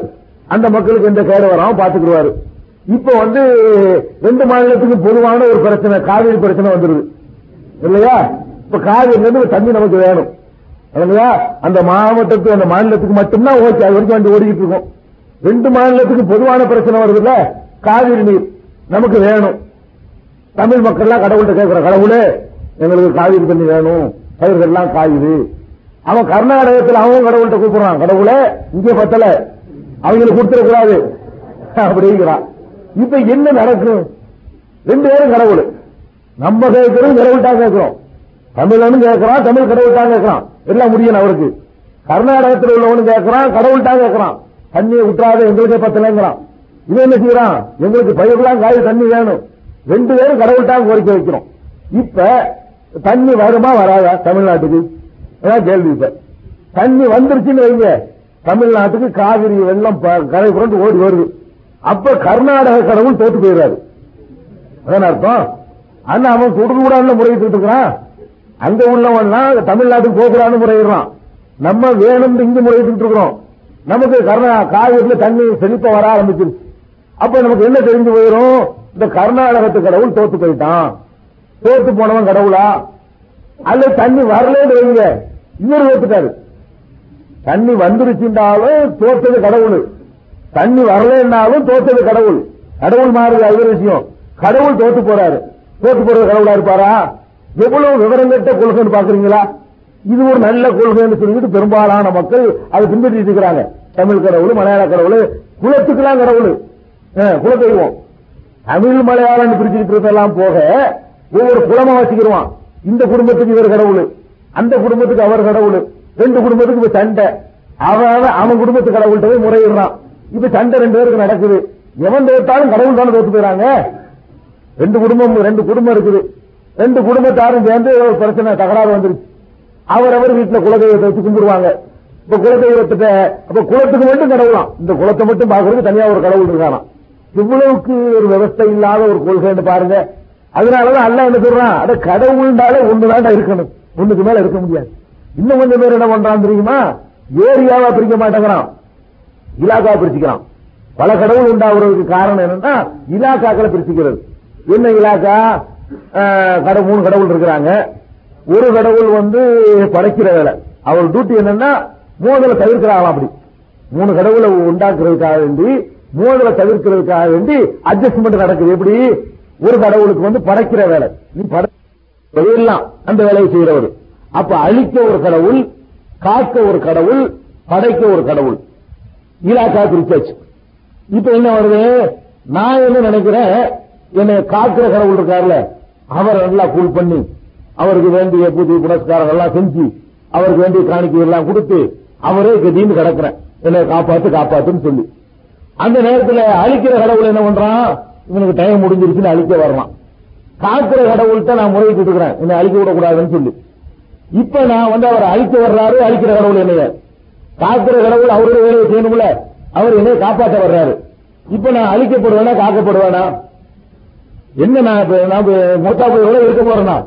வெளியில வந்தாலே ஒரு கடவுள் ஆயிட்டு நான் வந்து காக்கப்பட்டுட்டேன்னு சொன்னா அழிக்க நினைக்கிற கடவுளுக்கு அவர் நினைச்சே செய்ய முடியல. அழிக்கிறதுக்குன்னு வர்றாரு. இவர் விடமாட்டேங்கிறாரு அவ கடவுளுக்கு தான் நினைத்தது செய்ய முடியல. அல்லது நான் அழிக்கப்பட்டு போயிட்டேன். காக்கிற பொறுப்பை ஏற்றுக்கிட்டு இருக்கிற கடவுளும் தலையில கொண்டு போட்டு உட்கார்ந்துட்டு எனக்கு முடியலங்கிறாரு. இது கடவுளா? கொஞ்சமாச்சு ஒரு எப்படிப்பட்ட கொள்கையை நமக்கு எல்லாம் வந்து பாத்தீங்களா? இவ்வளவு ஆர்குமெண்ட் பண்ணாமலேயே வாரிசு முறையில் இந்த கொள்கை எல்லாம் கண்டு விட்டான் இது நீங்க வெள்ளைக்கு சிந்திச்சுனா அந்த கொள்கைக்கு நீங்க வரல. எவனுமா தாய் தகப்ப மாறுவோ நல்ல காரியம் செஞ்சு ஏதோ இந்த கொள்கையை ஏத்துக்கிட்டதுனால நமக்கு இப்படி வாரிசாக வந்துருச்சு வாரிசு முறையில் இந்த கொள்கையை அடைஞ்சிருக்கிறோம் இந்த நவீன உலகத்துல இந்த பெரிய பெரிய அறிவாளிகள்லாம் இதை கொண்டு போய் கிடக்கலாம். கடவுளை பத்தி தீர்மானிக்கிறது இப்படி. அதுக்கு தான் அல்லாஹ் என்ன சொல்றாங்க கடவுள்னா ஒண்ணுதான் இருக்கணும். எப்படி ஒண்ணு இருக்கணும்? வானம் இருக்குது. இதை இதை எவன் படைச்சான அவன் தான் கடவுள். இல்லையா? வானம் இருக்குல்ல வானத்தை உணவு ஒன்றை உண்டாக்கி இருக்கிறான். ஏன் வானத்தை படைச்சானோ அவன் தான் கடவுள். பூமி இருக்குது. பூமி யார் படைச்சானோ அவன் தான் கடவுள். காற்று இருக்குது. அந்த காற்றை யார் உருவாக்கி இயக்கிக்கிட்டு இருக்கிறான் அவன் தான் கடவுள். அது மாதிரி எத்தனையோ கோள்கள் இருக்குது. சூரியன் சந்திரன் போன்ற கோள்கள்லாம் இருக்குது. இந்த கோள்களை யார் படைச்சு உருவாக்கிட்டு இருக்கிறானோ இயக்கிட்டு இருக்கிறானோ அவன் தான் கடவுள். அப்ப கடவுள்னு சொன்னா அனைத்தையும் உருவாக்கி தன் கைவசத்திலே இயக்கி கொண்டிருப்பவன். அது மாதிரி ஒருத்தனால நமக்கு வேணும். கடவுள்னு நம்ம எதுக்கு கடவுள் எதுக்கு நாடுறோம்? நமக்கு ஒரு காரியம் முடியல. கடவுள்கிட்ட போய் கேட்டா நமக்கு நடக்கும். அவருக்கு முடியாது ஒண்ணுமே இல்ல. அதுக்கு தான் கடவுளை நாடுறோம். அப்ப கடவுள்கிட்ட நாடுவதாக இருந்தால் அவர்கிட்ட சூப்பர் பவர் இருக்கணும் இல்லையா? அந்த சூப்பர் பவர் இருக்கக்கூடியவராக கடவுளை நீங்க நம்புறதாக இருந்தால் ஒன்னு சொல்லி பாருங்க. கடவுள் ஒருத்தன் சொல்லி பாருங்க. அப்பதான் அவன்கிட்ட பவர் பூரா அவங்க இருக்குன்னு அர்த்தம். ஏறட்டா பிரிச்சிங்க. கடவுளுடைய கோமாளித்தனமா போயிடும் அவன் குலத்தை குலதெய்வத்தை கும்பிட்டுக்கிட்டு எல்லா குடும்பத்தையும் பண்ணுவான். நம்ம குடும்பத்தை இவர் காப்பாத்திடுவார் எப்படி இருந்தாலும் அப்படி நினைக்கிறான். அப்ப நமக்கு நீதி வழங்குவார் நம்ம என்ன தப்பு செய்யாலும் நமக்கு சார்பா நிற்பாரெல்லாம் வந்துடும் அது ஒரு முக்கியமான பாயிண்ட் அது போக இந்த கடவுள்களை குலம் வாரியா கோத்திரம் வாரியா எல்லை வாரியாக பிரிக்கும் பொழுது அந்த கடவுள்கிட்ட நீதியும் இருக்காது. அந்த கடவுள்கிட்ட எப்படி நீதி இருக்கும்? அவன் அவன் தன்னை கும்பிடுறவங்களுக்கு மட்டும் நல்லது செஞ்சுட்டு இருப்பான். மற்றவர்களுடைய நியாய அநியாயங்களை என்ன செய்ய மாட்டான்? பார்க்க மாட்டான். ஒரு கடவுள் வைங்களேன் அவன் பார்வையில நீங்களும் ஒண்ணு அவனும் ஒண்ணுதான். ஒரு கடவுள்னு சொல்லிட்டா தமிழனும் அந்த கடவுளுக்கு அடிமைதான். மலையாளியும் அந்த கடவுளுக்கு வேண்டப்பட்டவன் கிடையாது. அவன் அடிமைதான். அமெரிக்காவில் உள்ளவன் அந்த கடவுளுக்கு அடிமைதான். ஆப்பிரிக்காவில் இருந்தால் அவன் அந்த கடவுளுக்கு அடிமைதான். எல்லாரும் அந்த கடவுளுக்கு முன்னாடி ஒரு ரேஞ்சில் நிக்கிறாங்க பாருங்க. ஒரு கடவுள் கொள்கையை சொல்லும் பொழுது இந்த உலகத்துல சகோதரத்துவமும் சமத்துவமும் நினைக்கிறது பாருங்க. இந்த ஒரு கடவுள் கொள்கையினால ஏற்படுற நன்மையில முக்கியமான நன்மை. ஒரு கடவுள்னு நினைக்கிறது தத்துவ ரீதியா அறிவுக்கு பொருத்தமா இருக்கணும் மட்டும் நினைச்சுக்கிறாருங்க. ஒரு கடவுளை நம்புறதுனாலதான் இஸ்லாத்துல எல்லாரும் இன்னைக்கு சமமா கருதப்படுறாங்க. இதுக்கு என்ன காரணம்? உங்கள்கிட்ட உள்ள பரந்த மனப்பான்மை கிடையாது. ஏன் நீங்க பெருந்தன்மையா அந்த சாதி மத உணர்வுக்கு அப்பாற்பட்டு போயிட்டீங்க அப்படின்னு கிடையாது. எதனால நம்மள்ட்ட அந்த உணர்வு வரமாட்டேங்குது? எந்த உணர்வு? இவன் இந்த சாதிக்காரன் இவன் இந்த கோதரத்துக்காரன் இவன் நேற்று சிலாத்துக்கு வந்தவன் இவன் போன வருஷம் வந்தவன் உணர்வு யாருக்காவது வருதா? வராம இருக்கிறது காரணம் என்னன்னு கேட்டா நம்ம உள்ளத்துல போடப்பட்ட அந்த அஸ்திவாரம் ஒரு கடவுள். அவனுக்கும் அவன் தான் கடவுள் எனக்கும் அவன் தான் கடவுள். கடவுளுக்கு முன்னாடி நானே அறிவு அவனை அறிவேன். இப்படி ஒரு எண்ணம் வரும்பொழுது எல்லா மனிதரும் சமம் என்ற நிலையில் நிறுத்தப்பட்டிருக்கு இன்னைக்கு தீர்க்க முடியாத ஒரு பிரச்சனைக்கு தீர்வு கிடையாது உலக நாடுகள்ல தீர்க்க முடியல. இந்தியாவுல சுதந்திரம் அடைஞ்சு ஐம்பது வருஷம் ஆச்சு. தீண்டாம ஒழிக்க முடிஞ்சா சாதி வேறுபாடு ஒழிக்க முடிஞ்சா நாய் பன்றி போற தெருக்கல்ல மனுஷன் போகக்கூடாதுங்கிறான அதை எந்த சட்டத்தை போட்டாவது ஒழிச்சு கட்ட முடிஞ்சா ஒரு சட்டம் போடாம நம்ம ஒழிச்சு கட்டிட்டு இருக்கிறோம். நம்ம எந்த சட்டமும் போடல எந்த அதிகாரமும் நம்ம கையில இல்ல. ஆனா இந்த சாதி இது அத்தனை இன்னைக்கு ஒழிச்சு கட்டுறோம்னா அதுக்கு என்ன காரணம்? கடவுள் ஒன்று நம்புறதுதான். இப்ப கடவுள் ஒன்று என்பதை உலக மக்கள் எல்லாம் ஏற்றுக்கொண்டார்களே ஆனா எல்லாத்துக்கும் கடவுள் அவன் தான் அப்படின்ட்டா அவங்க எல்லாருமே ஒரு இடத்துக்கு அவனால் படைக்கப்பட்டவர்கள் வந்துடுறாங்க. எல்லாம் அந்த ஒரு கடவுளால் நாங்க படைக்கப்பட்டிருக்கிறோம். அந்த கடவுளுக்கு முன்னாடி நாங்க எல்லாருமே சாதாரணமானவர்கள். இப்படிங்கிற உணர்வு வந்துடும் அப்ப இந்த ஏகத்துவ கொள்கையை ஓரிடை கொள்கையை நம்புவதனால இவ்வளவு பெரிய நன்மைகளும் இருக்குது இதுதான் அறிவுக்கு ஏற்றது. அத முத முதல்ல அல்லாஹ் என்ன சொல்றான்னா கடவுள்னு பேசுறதாக இருந்தால் உன்னோடு ஒத்துக்க. இதாண்டா இஸ்லாத்தின் அடிப்படை கொள்கை. குல் நபியை நீங்கள் சொல்லுங்கள். அல்லாஹு அஹத். கடவுள் என்பவன் ஒரே ஒருவன் தான் அரபில் அல்லான்னு சொல்றான் அவ்வளவுதான். அரபில் அல்லான்னு அரபு நாட்டா கடவுள் அர்த்தமா? அரபு மொழியில கடவுளுக்கு அல்லான்னு சொல்றான். தமிழ்ல கடவுள்னு சொல்லிட்டு போ. உருதுல ஹுதான்னு சொல்லிட்டு போ. பார்சில ஹுதான்னு சொல்லிட்டு போ. அதை பத்தி கவலை இல்ல. கடவுள்னு சொன்னா மொத்த உலகத்தையும் படைச்சி பரிபாலிக்கக்கூடிய ஆற்றல் படைத்தவனாக இழந்திருக்கிறானோ அவன் தான் கடவுள் அவன் ஒருத்தன் தான் இருக்க முடியும். அப்படி இருந்தா தான் அந்த கடவுளால உலகத்துக்கு நன்மை இருக்கு பயன் இருக்குது. அதை அல்லாஹ் சொல்லி காட்டுறான். முதல் இலக்கணம். ரெண்டாவது என்ன சொல்றான் தெரியுமா? கடவுளை சொல்லிவிட்டு இந்த கடவுள் கொள்கையை வச்சுட்டாங்க உலகத்துல பெரும்பாலும் மோசடி நடக்குது. வேற வேற மோசடி ஏமாத்தலாம் நடக்குது. நீங்க பெரும்பகுதி மோசடி எடுத்து பாருங்க. எல்லாருமே மதத்தை வச்சுதான் சுரண்டுவான். இந்த மதம் என்பது மக்கள்கிட்ட இருந்து பணத்தை சுரண்டுறதுக்கு பதவியை பெறுவதற்கு செல்வாக்க பெறுவதற்கு இந்த கடவுள் கொள்கையும் மத நம்பிக்கையும் காரணமாக இன்றைக்கு உலகத்தில் பயன்படுத்தப்படுது. பெரிய பெரிய சாமியார்கள் இருக்கலாம் இவன் யாரு? ஜெயிலுக்கு போனவனா? சாமியார் இருக்கிறாங்க நாட்டு மக்களுடைய நான் இதுக்காக போராடி சிறைச்சாலைக்கு போனவனா பதினஞ்சு வருஷம் இந்த மக்களுக்காக பாடுபட்டு தண்டனை அனுபவித்தவனா அல்லது ஊர் ஊரா போய் இந்த மக்களுடைய நன்மைகளுக்காக பாடுபட்டவனா சாக்கடைகள் எல்லாம் சுத்தம் பண்ணி விட்டவனா மக்களுக்கு வந்து பொது சோசியல் ஒர்க் செஞ்சு அப்படி பிரபலம் அடைஞ்சவனா ஒண்ணும் கிடையாது. அவன் ஒரு மாதிரியான ட்ரெஸ் போட்டுக்கிட்டு நாங்க கடவுளுக்கு வேண்டியவங்க அவ்வளவுதான். இந்த சாமியார் சாமியார் மத குருமார்கள் ஒரு கூட்டம் வந்துகிட்டு தங்களுக்கு பின்னாடி இந்த மக்களை ஈர்க்கிறான இவன் உலகத்தை இவன் என்ன செஞ்சான்? சாதாரண ஒரு டாக்டர் செய்யற வேலையை நினைஞ்சிருக்கிறானா ஒரு டாக்டர் சமூக தொண்டு செய்கிறாரு. இந்த தெருக்கூட்டம் செய்யறான. அவனால சமூகத்துக்கு ஒரு தொண்டு செய்யறான். இந்த மாதிரி எந்த ஒரு தொண்டும் செய்யாம ஒரு மனிதன் அப்படி ஒரு ஹீரோவா ஆயிடுறான் உலகத்துல. ஒரு ஒரு சாதனை செஞ்சிருக்க மாட்டான். இந்த ஹீரோவா ஆகுறதுக்கு என்ன அடிப்படை வச்சிருக்கிறான் கடவுளுக்கு நாங்க வேண்டிய ஆளுக்க அந்த பொருளுக்கு போட்டுக்கிறான். நாங்க உங்களுக்கு கடவுள்கிட்ட நெருங்க முடியாது. எங்கள்கிட்ட வந்து எல்லாம் நாங்க கடவுள்கிட்ட சொல்லி வாங்கி தந்துடுவோம் எங்கள்கிட்ட தொடர்பு வச்சுக்கிறீங்க எங்க வழியாக நீங்க கடவுள்கிட்ட வந்து பேசுங்க உடனே இவன் என்ன செய்யறான்? கடவுளை நெருங்க முடியலையே. தூரத்தில் இருக்கிறாரு. இவர் மாதிரி அரசனை பிடிக்கணும்னு சொல்லிட்டு உடனே போய் காலில் போய் விட ஆரம்பிச்சிடறான். இந்த ஒரு பலவீனத்தை பயன்படுத்திக் கொண்டு என்ன செய்யறான்? காணிக்கை கேட்கறான் ரூபாய் கேட்கறான் பணத்தை கேட்கறான் விரிவாசல் எழுதி கேட்கறான். அது செய்யறான் இதை செய்யறான். கொண்டாடிக்குள்ளே கூட கேட்கறான். சில பேர். இந்த மாதிரியான அடிப்படையில் இந்த பக்தி என்ற பெயர்ல மதம் என்ற பெயர்ல உலகம் பூரா சுரண்டல். எந்த மதத்தை எடுத்துக்கொண்டாலும் சரி மதம் என்- மதத்தை சில பேர் மேல்நாடுல இருக்கிறான் எதுக்கு இருக்கிறாங்கிறீங்க மதத்தின் பெயரால் நடக்கிற சுரண்டல் ரொம்ப மோசமா இருக்குது. அரசியல்வாதி சுரண்டதை தாண்டி மதவாதி சுரண்டான். அரசியல்வாதி சுரண்டான அதையெல்லாம் தாண்டி பெரிய பெரிய சாமியார்களை பாருங்க. அது கருணாநிதிக்கும் ஜெயலலிதாவுக்கும் இல்லாத அளவுக்கு சொத்துக்கள் அவன் இருக்கும். யார்கிட்ட? சாமியார்கள்ட்ட. இந்த சாமியார்கள் இவ்வளவு உள்ளவரான? எந்த அரசியல்வாதி எவ்வளவு கஷ்டப்பட்டு சிரமப்பட்டு தலைவன் ஆகுறான்? அவ்வளவுலாம் தலைவனானவன் ஒரு சாமியார்கள் விழுந்துடுறான். நீங்களாம் கதிந்து பிறகு சாமியார்கள் விழுவுறான். இதெல்லாம் நீங்க பாக்குறீங்க அப்படி விழக்கூடிய நேரத்தில் என்ன ஆகுது? காணிக்கைகள் வந்து குவிய ஆரம்பிக்குது. அப்ப இந்த மாதிரி மதம் என்பது சுரண்டுவதற்கு உரிய ஒரு சாதனமாக இன்றைக்கு உலகம் பூரா பயன்படுத்தப்படுது இல்லையா? அல்ல அதுக்கு ஒரு அணைய கட்டுறான். இஸ்லாமிய கொள்கை என்ன தெரியுமா? அல்லாஹு சமத். கடவுள் என்பவன் எல்லா விதமான தேவைகளுக்கும் அப்பாற்பட்டவன். இது ரொம்ப பெரிய தத்துவம். இது சாதாரணமா நீங்க நினைக்கிறீங்க. இந்த தத்துவத்தின் மூலமாக மதத்தை சொல்லி எவனும் எவனை ஏமாற்ற முடியாது. அவ்வளவு பெரிய அணை அல்லா கட்டுறான். ஒழுங்கா விளைந்துட்டோம்னா அல்லாஹ் என்ற கடவுள்னு சொன்னா அவனுக்கு எந்த தேவையும் கிடையாது. கடவுளுக்கு தேவை கிடையாதுன்னு சொன்னால் காசை கொடு பணத்தை கொடுன்னு கேட்க மாட்டான். இன்னொருத்தன் கேட்கிறான் இந்த சாமியாருங்கிறவன் மதகுருமாருக்கு சொல்றவன் எல்லா மதங்களையும் உள்ள சாமியாரான சொல்றான். ஒரு குறிப்பிட்ட மதத்துக்கு சொல்லல. எல்லா மதத்திலும் இருக்கக்கூடிய மதகுருமார்கள் எல்லாம் எதை அடிப்படையா வச்சுக்கிட்டு இந்த சாமியார் ஆகுறாங்க பெரிய சேவை மனப்பான்மை நினைக்கிறீங்களா? இல்ல. எல்லாம் சில்லறைக்கு தான் பணம் சம்பாதிக்கிறதுக்கு தான் அப்ப கடவுளுக்கு கொடுக்கறது என்கிட்ட கொண்டாந்து கொடு. கடவுளுக்கு கொடுக்கறத என்கிட்ட கொடுத்தா நான் கடவுள்கிட்ட சொல்லி வாங்கி தந்துடுவேன் இப்படிங்கிற மாதிரி அருள்வாக்கு சொல்லுவேன். அது செய்வேன் இது செய்வேங்கிறான் இப்ப கடவுளுக்கு எதுவுமே தேவையில்லைன்னா நாம எதுவுமே கொடுக்கணுங்கிறது வராது. கொடுக்கணுங்கிறது வரலன்னா சாமியார் தொண்டாகவும் மாட்டான். சாமியார் இருக்காரு. சும்மா போய் சாமியார் சோமா இருக்கீங்களா ஒரு ஆட்சி வழங்கன்னு கேட்டு வர்ற பழக்கத்தை வச்சுக்கிறோமே. எவனாச்சும் சாமியார் வேஷம் போடுவானா? சாமியார் அவர்கள் என்ன நன்மை இருக்கு பெருமேலு சாமியார்னு சொல்வதன் மூலமாக காலில் மக்கள் விழணும் அதுல வந்து காணிக்கைகள் குவியணும் சொத்து சுகத்தை சேர்க்கணும் ஜாலியா இருக்கணும் இன்ன பிற இன்பங்களை எல்லாம் சட்டவிரோதமாக மறைமுகமா அனுபவிக்கணும். இதுக்கு தானே இந்த வேஷங்கள் போடுறான்? இப்ப கடவுளுக்கு எந்த தேவையும் கிடையாது. கடவுளை சொல்லித்தான் அவன் வாங்குறான்.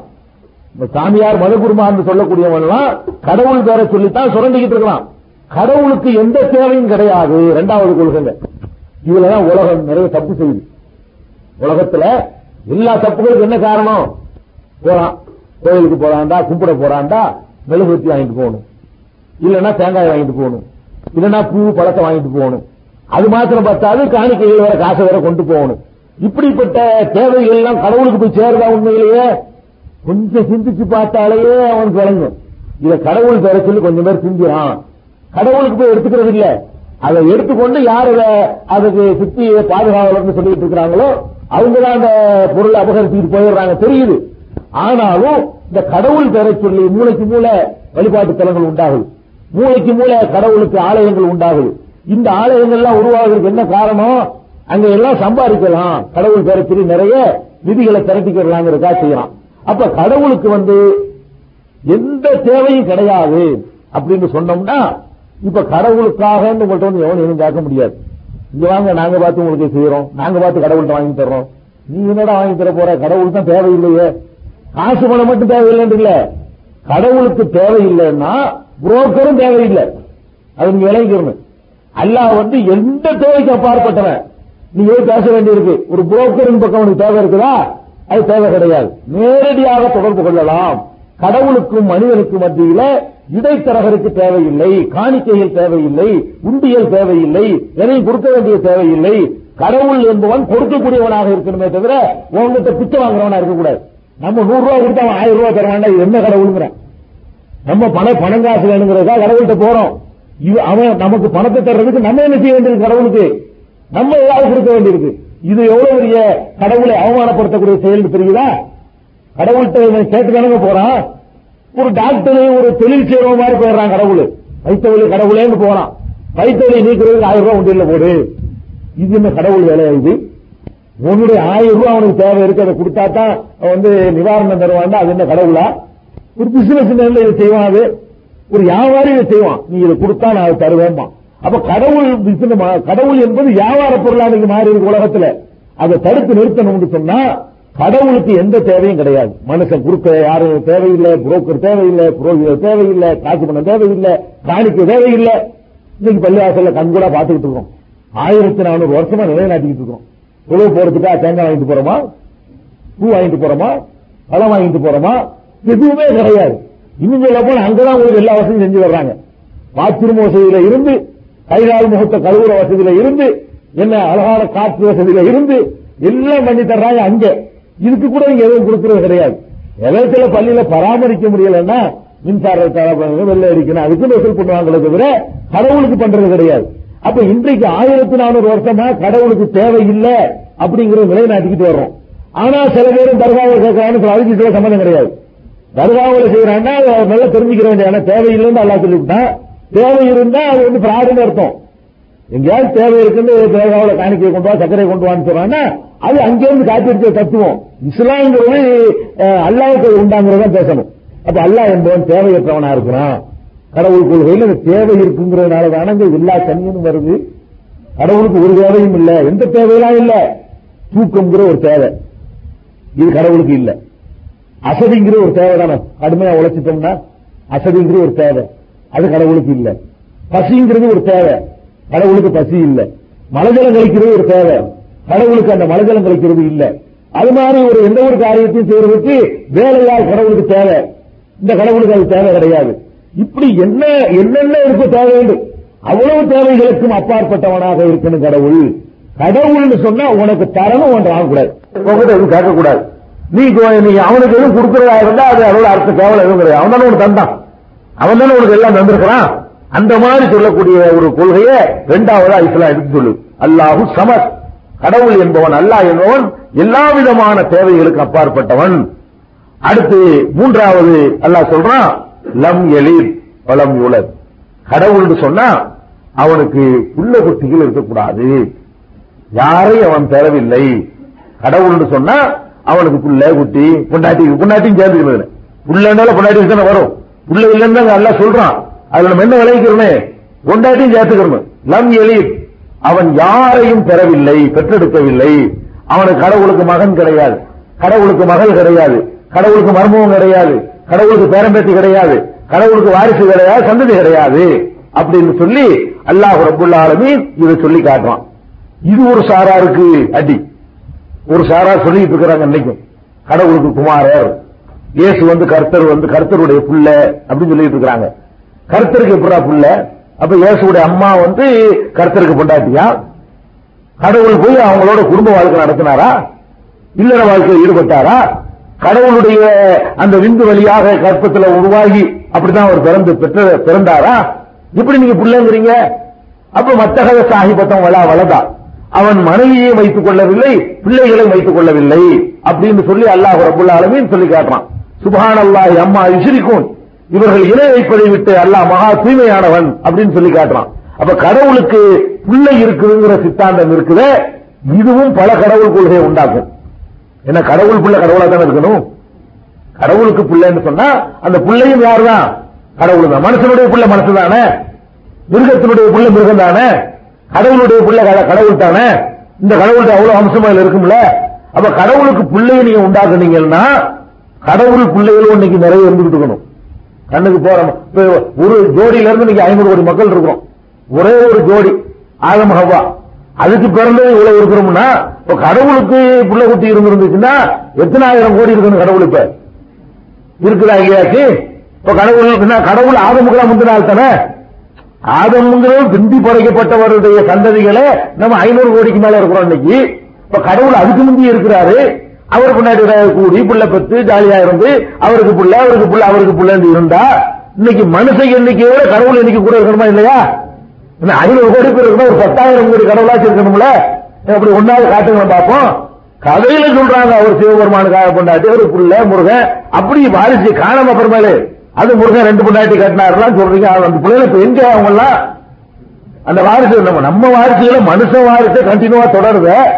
அப்ப கடவுளுடைய மகங்கிறீங்க மகனுக்கு ரெண்டு பொண்டாட்டின்றீங்க அந்த வாரிசுல இப்ப எங்க ஒன்னையும் காணாம ஒருத்தர் தென்படுறையே கடவுள் வாரிசுலாம் இல்லையே.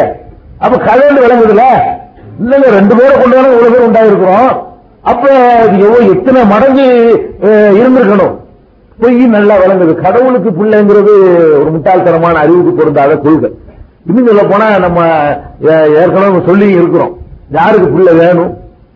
பிள்ளைங்கிறது யாருக்கு தேவை? இவன் செத்து போக போறானோ யார் பலவீனமா இருக்கிறானோ யார் நோய்வாய்ப்படுவானோ யார் முதுமையை அடைவானோ அவனுக்கு தான் வாரிசு தேவை. நம்ம ஒரு வாரிசை எதுக்கு விரும்புறோம்?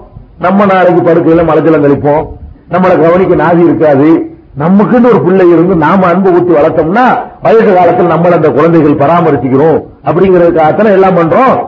அப்ப அந்த மாதிரியான நிலையில அல்லா இருக்கிறானா? அல்லா வ- ரொம்ப டயர்டாகி வயசாகி கலந்து போயிட்டானா?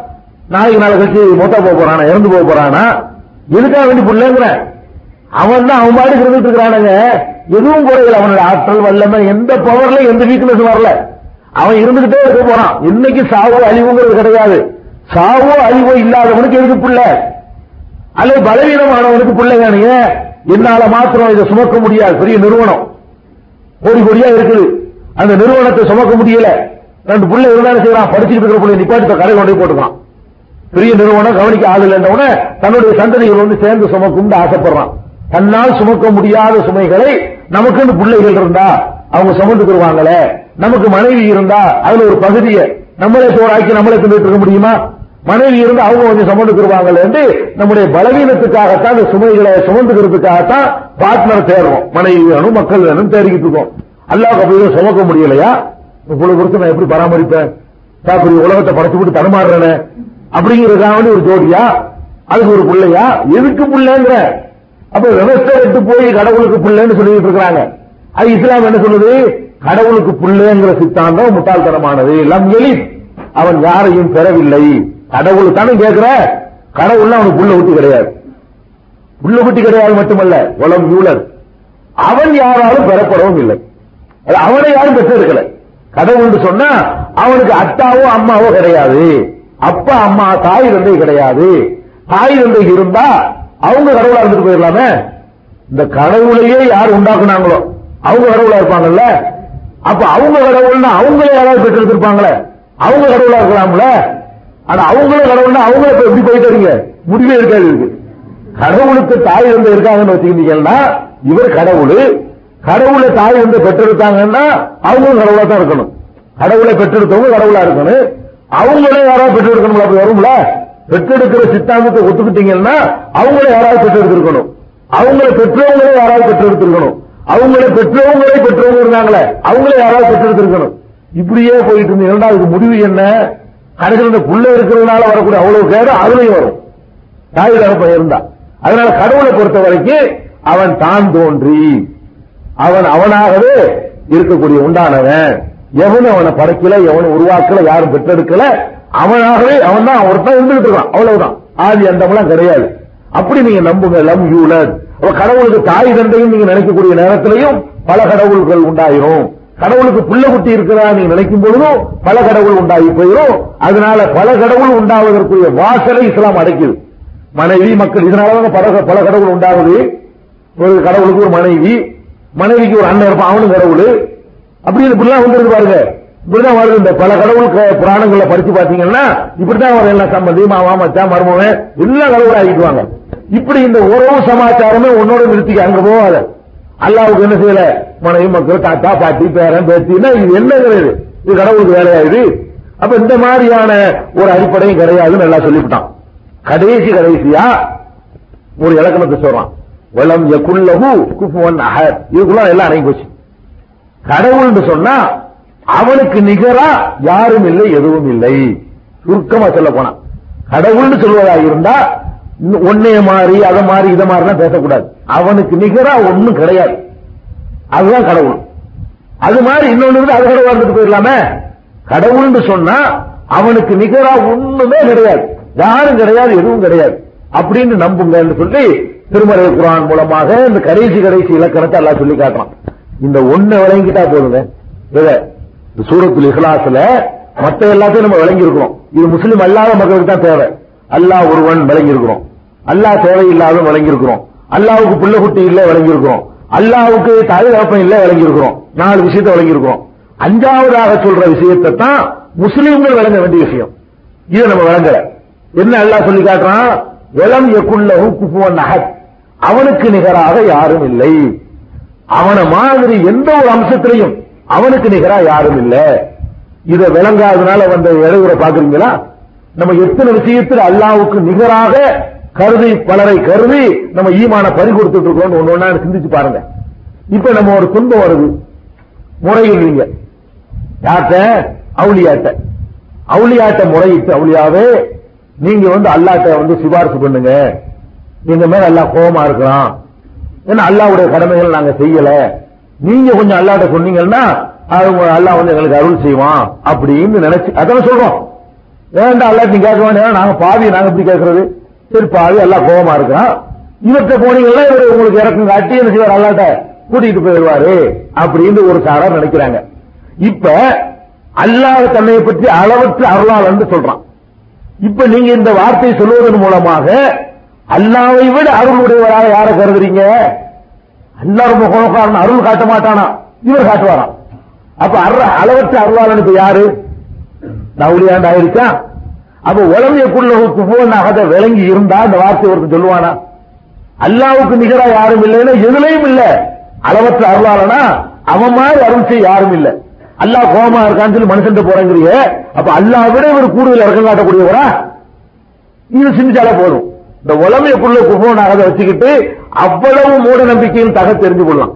அதே மாதிரி சில பேர் சொல்றாங்க வேண்டாம் அந்த மாதிரி தர்காவுக்கு போறீங்க அங்க போய் ஏன்டா கும்பிடுறீங்க? அவங்க மனுஷன் தானடா நல்லவங்களா இருந்துட்டு போறாங்க. அப்படின்னு கேட்டா எங்களை பத்தி அல்லாட்ட வந்து சிபாரிசு செய்வாங்கல்ல? சிபாரிசு அறிமுகம் செய்வாங்களாம். சிபாரிசு எதுக்கு செய்யணும்? யாருக்கு சிபாரிசு செய்வோம்? இவர்கிட்ட வந்து என்னை பத்தி சிபாரிசு செய்ய வேண்டியிருக்குது. எப்ப சிபாரிசு செய்வோம்? என்னை பத்தி இவருக்கு அறவே தெரியலன்னா தான் சிபாரிசு பண்ணணும். இவருக்கு உங்களை விட என்னை நல்லா தெரிஞ்சுதான் நீங்க வந்து சிபாரிசு சொல்லணுமா? நானும் நேரம் போயிருவேன்ல. இவர் ஒரு தலைவருங்க. இவர்கிட்ட நான் என்னமோ கேட்க விரும்புறேன். கேட்கறதுக்காக இவர்கிட்ட போறேன். என்ன இந்த மாதிரி எனக்கு இதாக தாங்க. தலைவர்னா பிரதமர் வச்சுக்கிறோமே. இவர் இந்த நாட்டுக்கு பிரதமர் பிரதமர் என்ன போய் நமக்கு இந்த மாதிரி ஒரு வேலை வாய்ப்பு பார்த்தாங்கன்னு சொல்லி கேட்கிறேன். இவருக்கு என்னைய முன்னாடி தெரிஞ்சு இருந்தா நேரம் நான் போய் கேட்டுருவேன். தெரிஞ்சிருவாரு எனக்கு தெரியலன்னு வைங்க அப்ப என்ன செய்யறேன்னா இவருக்கு தெரிஞ்ச ஒரு ஆளை கூட்டிட்டு போய் வட்டம் மாவட்டம் அப்படி இப்படி பிடிச்சிட்டு போய் அவரை சிபாரிசு பண்ண விட்டு நம்மளை பத்தி கொஞ்சம் சொல்லுங்கன்னு சொல்லுவேன் அவர் சொல்லுவாரு. இதானே உலகத்துல உள்ள நடப்பு இப்ப நீங்க அல்லாட்ட போய் என்ன செய்றீங்க? நேர கேட்காம ஒரு குழந்தை வேணும் உங்களுக்கு. அல்லாட்ட நேர கேட்காம நீங்க சொல்லி வாங்கிட்டாங்க. அவர் என்ன சொல்ல போறாரு? அல்லா நல்ல அடியாரு. உனக்கு அவருக்கு தெரியாது நான் சொல்றேன். எதுக்கு போய் நான் சொல்றேன் அல்லாட்ட எதுக்கு இவர் போய் சொல்லணுங்க? நல்லா யோசிச்சு பாருங்க. நீங்க யாரு போய் அல்லாட்ட சொல்ல போறாரு நினைக்கிறீங்களோ அவரை விட அல்லாஹ் கூடுதலாக தெரிஞ்சவனா இல்லையா? இவர் என்ன அல்லாவுக்கு தெரியாத புதுசா என்னது தெரிஞ்சுட்டாரு? ஒரு அவுளியா உங்களுக்கு போய் சொல்ல போறாருங்கிறீங்க. இல்லாத இருக்கிறா சொல்ல போறாரா? உள்ளே சொல்ல போறாரா? நீங்க என்ன மாதிரியான கேரக்டர் உள்ளவங்களை அதை தனக்கு சொல்ல முடியும். அதுக்கு மேல சொல்லிட போறாரா? அதான் அவனுக்கு தெரியுமே. என்னை பத்தி எதுக்கு அல்லாட்ட அவன் சிபாரிசு பண்ணனே?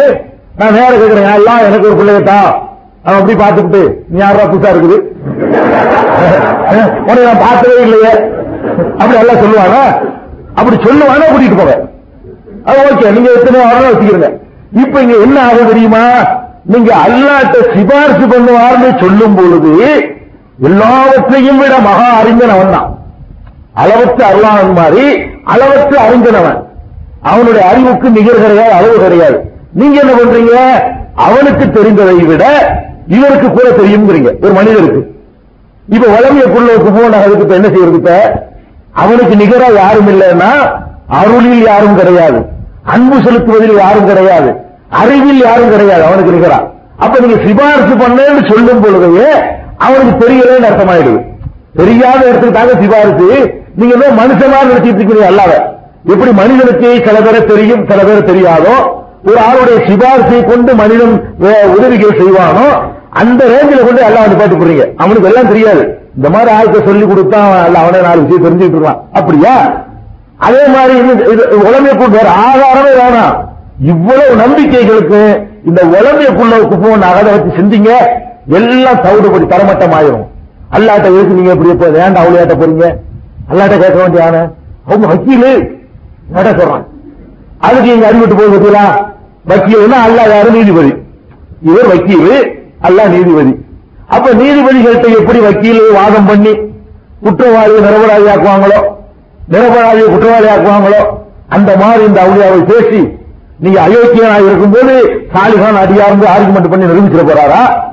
அல்லது நீங்க ஒரு சாலிகான அடியாரா இருக்கும்போது இந்த அவுளியாவை ஆர்குமெண்ட் பண்ணி உங்களை கெட்டவர்னு ஆக்கிட போறாரா? அப்படின்னு அல்ல உலகம் ஆயிடுறான். அதாவது வக்கீல் என்ன செய்வாருங்க?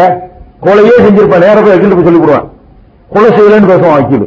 வக்கீலுடைய வேலை என்ன? கொடுக்குற காசுக்காக வேண்டி இவர் கொலை செய்ய கிடையாதுமா நீதிபதி என்ன செய்வான்? ஒண்ணு விவரம் புரியாது அவனுக்கு? இந்த ஆர்குமெண்ட்டை பார்ப்பான். யார் நல்லா வாதம் பண்றாங்கன்னு பார்த்து அதுக்கு தகுந்த மாதிரி தீர்ப்பு வாங்கிட்டு போயிடுவான். கொலையாளி கொலையாளி இல்லம்மா அல்லாவை பொறுத்த வரைக்கும் அப்படியா அவனுக்கு தான் எல்லாம் தெரியுமாங்க. அல்லாவுக்கு நான் நல்லவனா கெட்டவனான்னு தெரியும். வாதங்களை கேட்டு முடிவு செய்யற நிலையில் நல்லா இருக்கிறானா? அப்ப நீங்க நீதிபதி உள்ள கொண்டு வந்து நிறுத்துறீங்க. அல்லாஹ் சொல்ல எனக்கு நிகரா யாரும் இல்லைன்னு. அவனுக்கு நிகரா யாரும் இல்லைன்னு சொல்லும் பொழுது அல்லாவையா மனித நீதிபதிவா நீங்க பாக்குறீங்க அங்க எதுக்கு கொண்டு கொண்டிருக்கு வக்கீலுக்கு என்ன வேலைங்க அல்லாஹ் என்ன சொல்றான்? அல்லியவன அகத்திமால அபுவாகியும் இன்றைய தினம் அவர்களுடைய வாய்களுக்கு நாம் முத்திரையிட்டு விடுவோம். ஒரு கல்விமுன ஐதீகம். அவங்களுடைய கைகள் பேசுங்கிறான். அங்க நான் வக்கீல் அவன் நிக்க போறீங்க. ஒவ்வொருத்தன் கையும் பேச போகுது அல்லாட்ட. தசகர் அர்ஜுனுகும் அவருடைய கால்கள் சாட்சி சொல்லும் விமாக்கான எக்ஸிபோன் அவர்கள் செய்த காரியங்களை பற்றி கைகளும் கால்களுமே பேசும் அல்லாஹ் சொல்லி காட்டுறானே. நம்ம போய் நிக்க வேண்டியதுதான். நம்ம கை சொல்லணும். யாரெல்லாம் இந்த கையை கொண்டு அதை பண்ணா இது பண்ணா. இந்த கண்ணு சொல்லணும். யாரெல்லாம் இதை கொண்டு அதை பார்த்தான் அதை பார்த்தான். நம்ம நம்ம உறுப்புகளை நமக்கு எதிராக சாட்சி சொல்லக்கூடிய ஒரு மன்றத்திலேயாக நம்ம நிறுத்த போறோம். அங்க என்ன வக்கீலுக்கு வேலை? சிந்திச்சு பாருங்க. அப்ப குள்ளகு குஃபோன் அகதி என்பதை மாத்திரம் நீங்க தெளிவா விளங்குனீங்க என்று சொன்னா அவனுக்கு நிகரா யாரும் இல்லைங்கிற விளங்குனா இந்த ஏறத்துவம் ஸ்ட்ராங் ஆகும். மத்த நாளை நீங்க விளங்க தேவையில்லை விளங்கி இருக்கிறீங்க. அல்லாஹ் ஒருத்தன் விளங்கி இருக்கிறீங்க. அல்லாஹ் தேவையற்றவன் விளங்கி இருக்கிறீங்க. அல்லாவுக்கு புள்ள குட்டி இல்லைன்னு விளங்கி இருக்கிறீங்க. அல்லாவுக்கு தாய் தகப்பன் இல்லைன்னு வழங்கி இருக்கிறீங்க. அஞ்சாவதாக சொல்லக்கூடிய இந்த அம்சத்தை தான் முஸ்லிம்கள் வழங்கல அவனுக்கு நிகரா யாரும் கிடையாது. இதை விளங்கிட்டீங்கன்னா போதும் இந்த உலமைக்குள்ளோக்கு போன சம்பந்தமாக இன்னும் நிறைய இதை பத்தி வழங்க நிறைய சொல்ல வேண்டியிருக்கு இன்சால நாளைக்கு இதை பத்தி எனக்கு கூடுதலா இந்த உலமையக்குள்ள குப்போன் அகதுங்கிறது நம்ம எப்படி எல்லாம் விளங்காம இருக்கிறோம் என்பதை பார்த்துட்டு அடுத்த சூறாக அப்புறமோ இது முக்கியமான சூறாவா இருக்கனால ஒரு நாள் கூட இருக்கிற பத்தி நம்ம என்ன செய்யக்கூடாது யோசிக்க கூடாது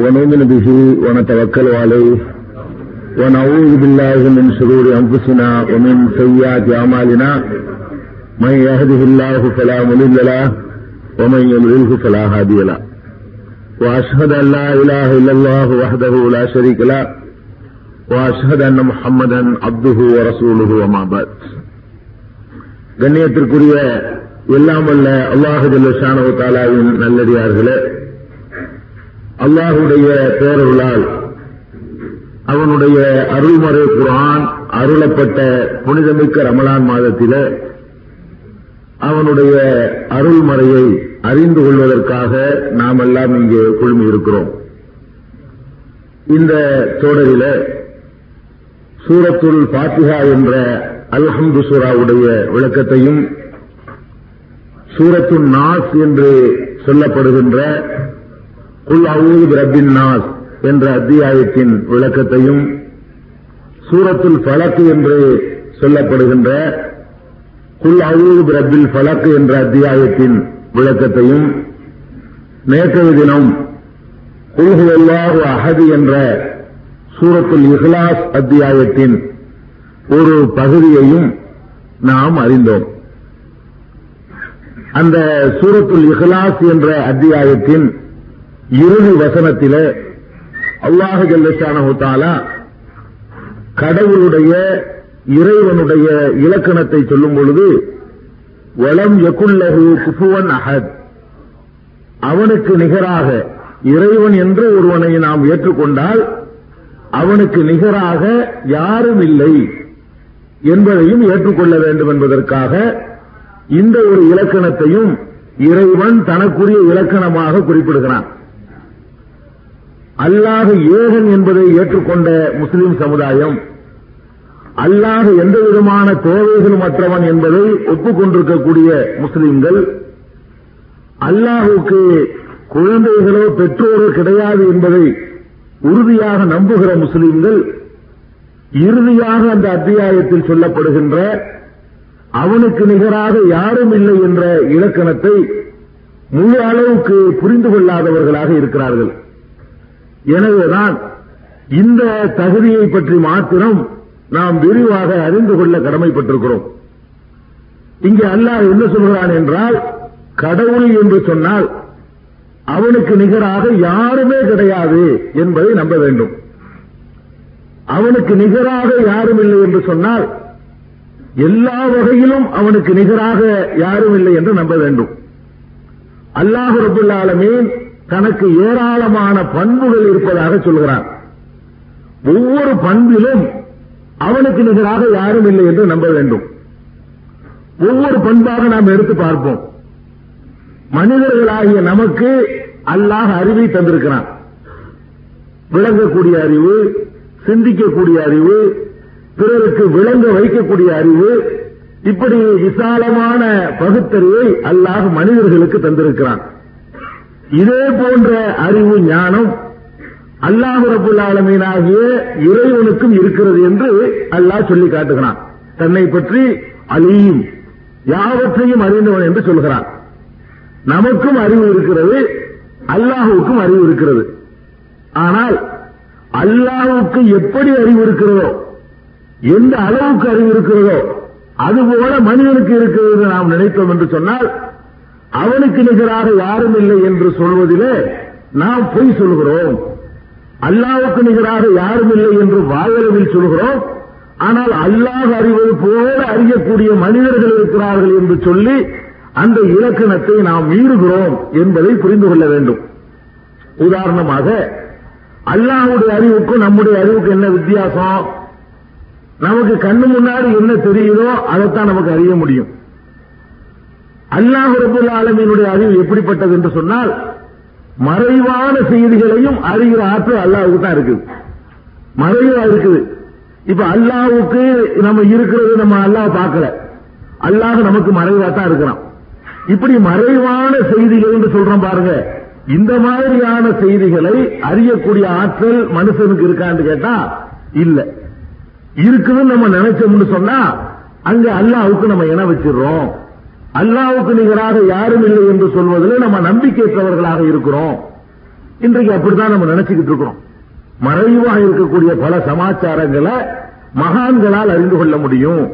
நபிமார்களால் அறிந்து கொள்ள முடியும். நல்லவங்களால் அறிந்து கொள்ள முடியும். இறைவனுக்கு நெருக்கமான அடியார்களால் அறிந்து கொள்ள முடியும் அப்படின்ற நம்பிக்கை இன்றைக்கு பரவலாக ஏராளமான முஸ்லீம்கள்ட்ட காணப்படுது. முஸ்லீம்கள் சொல்லிக் கொள்றோம். ஆனா அவங்கள்ட்ட இந்த மாதிரி நம்பிக்கை இருக்கு அதாவது மறைவான விஷயங்களை அவங்களுக்கு அறிய முடியும். இப்ப அதை தெரிந்து கொள்வதாக இருந்தா நம்ம நடைமுறையில கொஞ்சம் பார்க்கலாம். ஒரு மனிதன் தனக்கு ஒரு துன்பம் வந்துருது. இந்த சென்னையில இருந்து கொண்டு ஒரு பெரியாரை அழைக்கணும். நாகூர்ல அடங்கம் அடக்கம் செய்யப்பட்ட ஒரு பெரியார அல்லது அஜ்மீர்ல அடக்கம் செய்யப்பட்டிருக்கிற பெரியார அல்லது பக்தாதுல அடக்கம் செய்யப்பட்டிருக்கிற பெரியார சென்னையில இருந்து கொண்டு அழைக்கலாம் இந்த சென்னைக்கும் பகதாதுக்கும் மத்தியில உள்ள தொலைவு எவ்வளவு? அங்கேருந்து இதை பார்க்க முடியுமா? உயிரோடு இருந்தா கூட. ஹயாத்தோடு அந்த மனிதர் இந்த உலகத்துல வாழ்ந்து கொண்டிருந்தா கூட அங்க இருந்து கொண்டு சென்னையில ஒருத்தர் அழைக்கிறார் என்று அறிந்து கொள்ள முடியும்னு சொன்னா இதுக்கு பேர் மறைவு.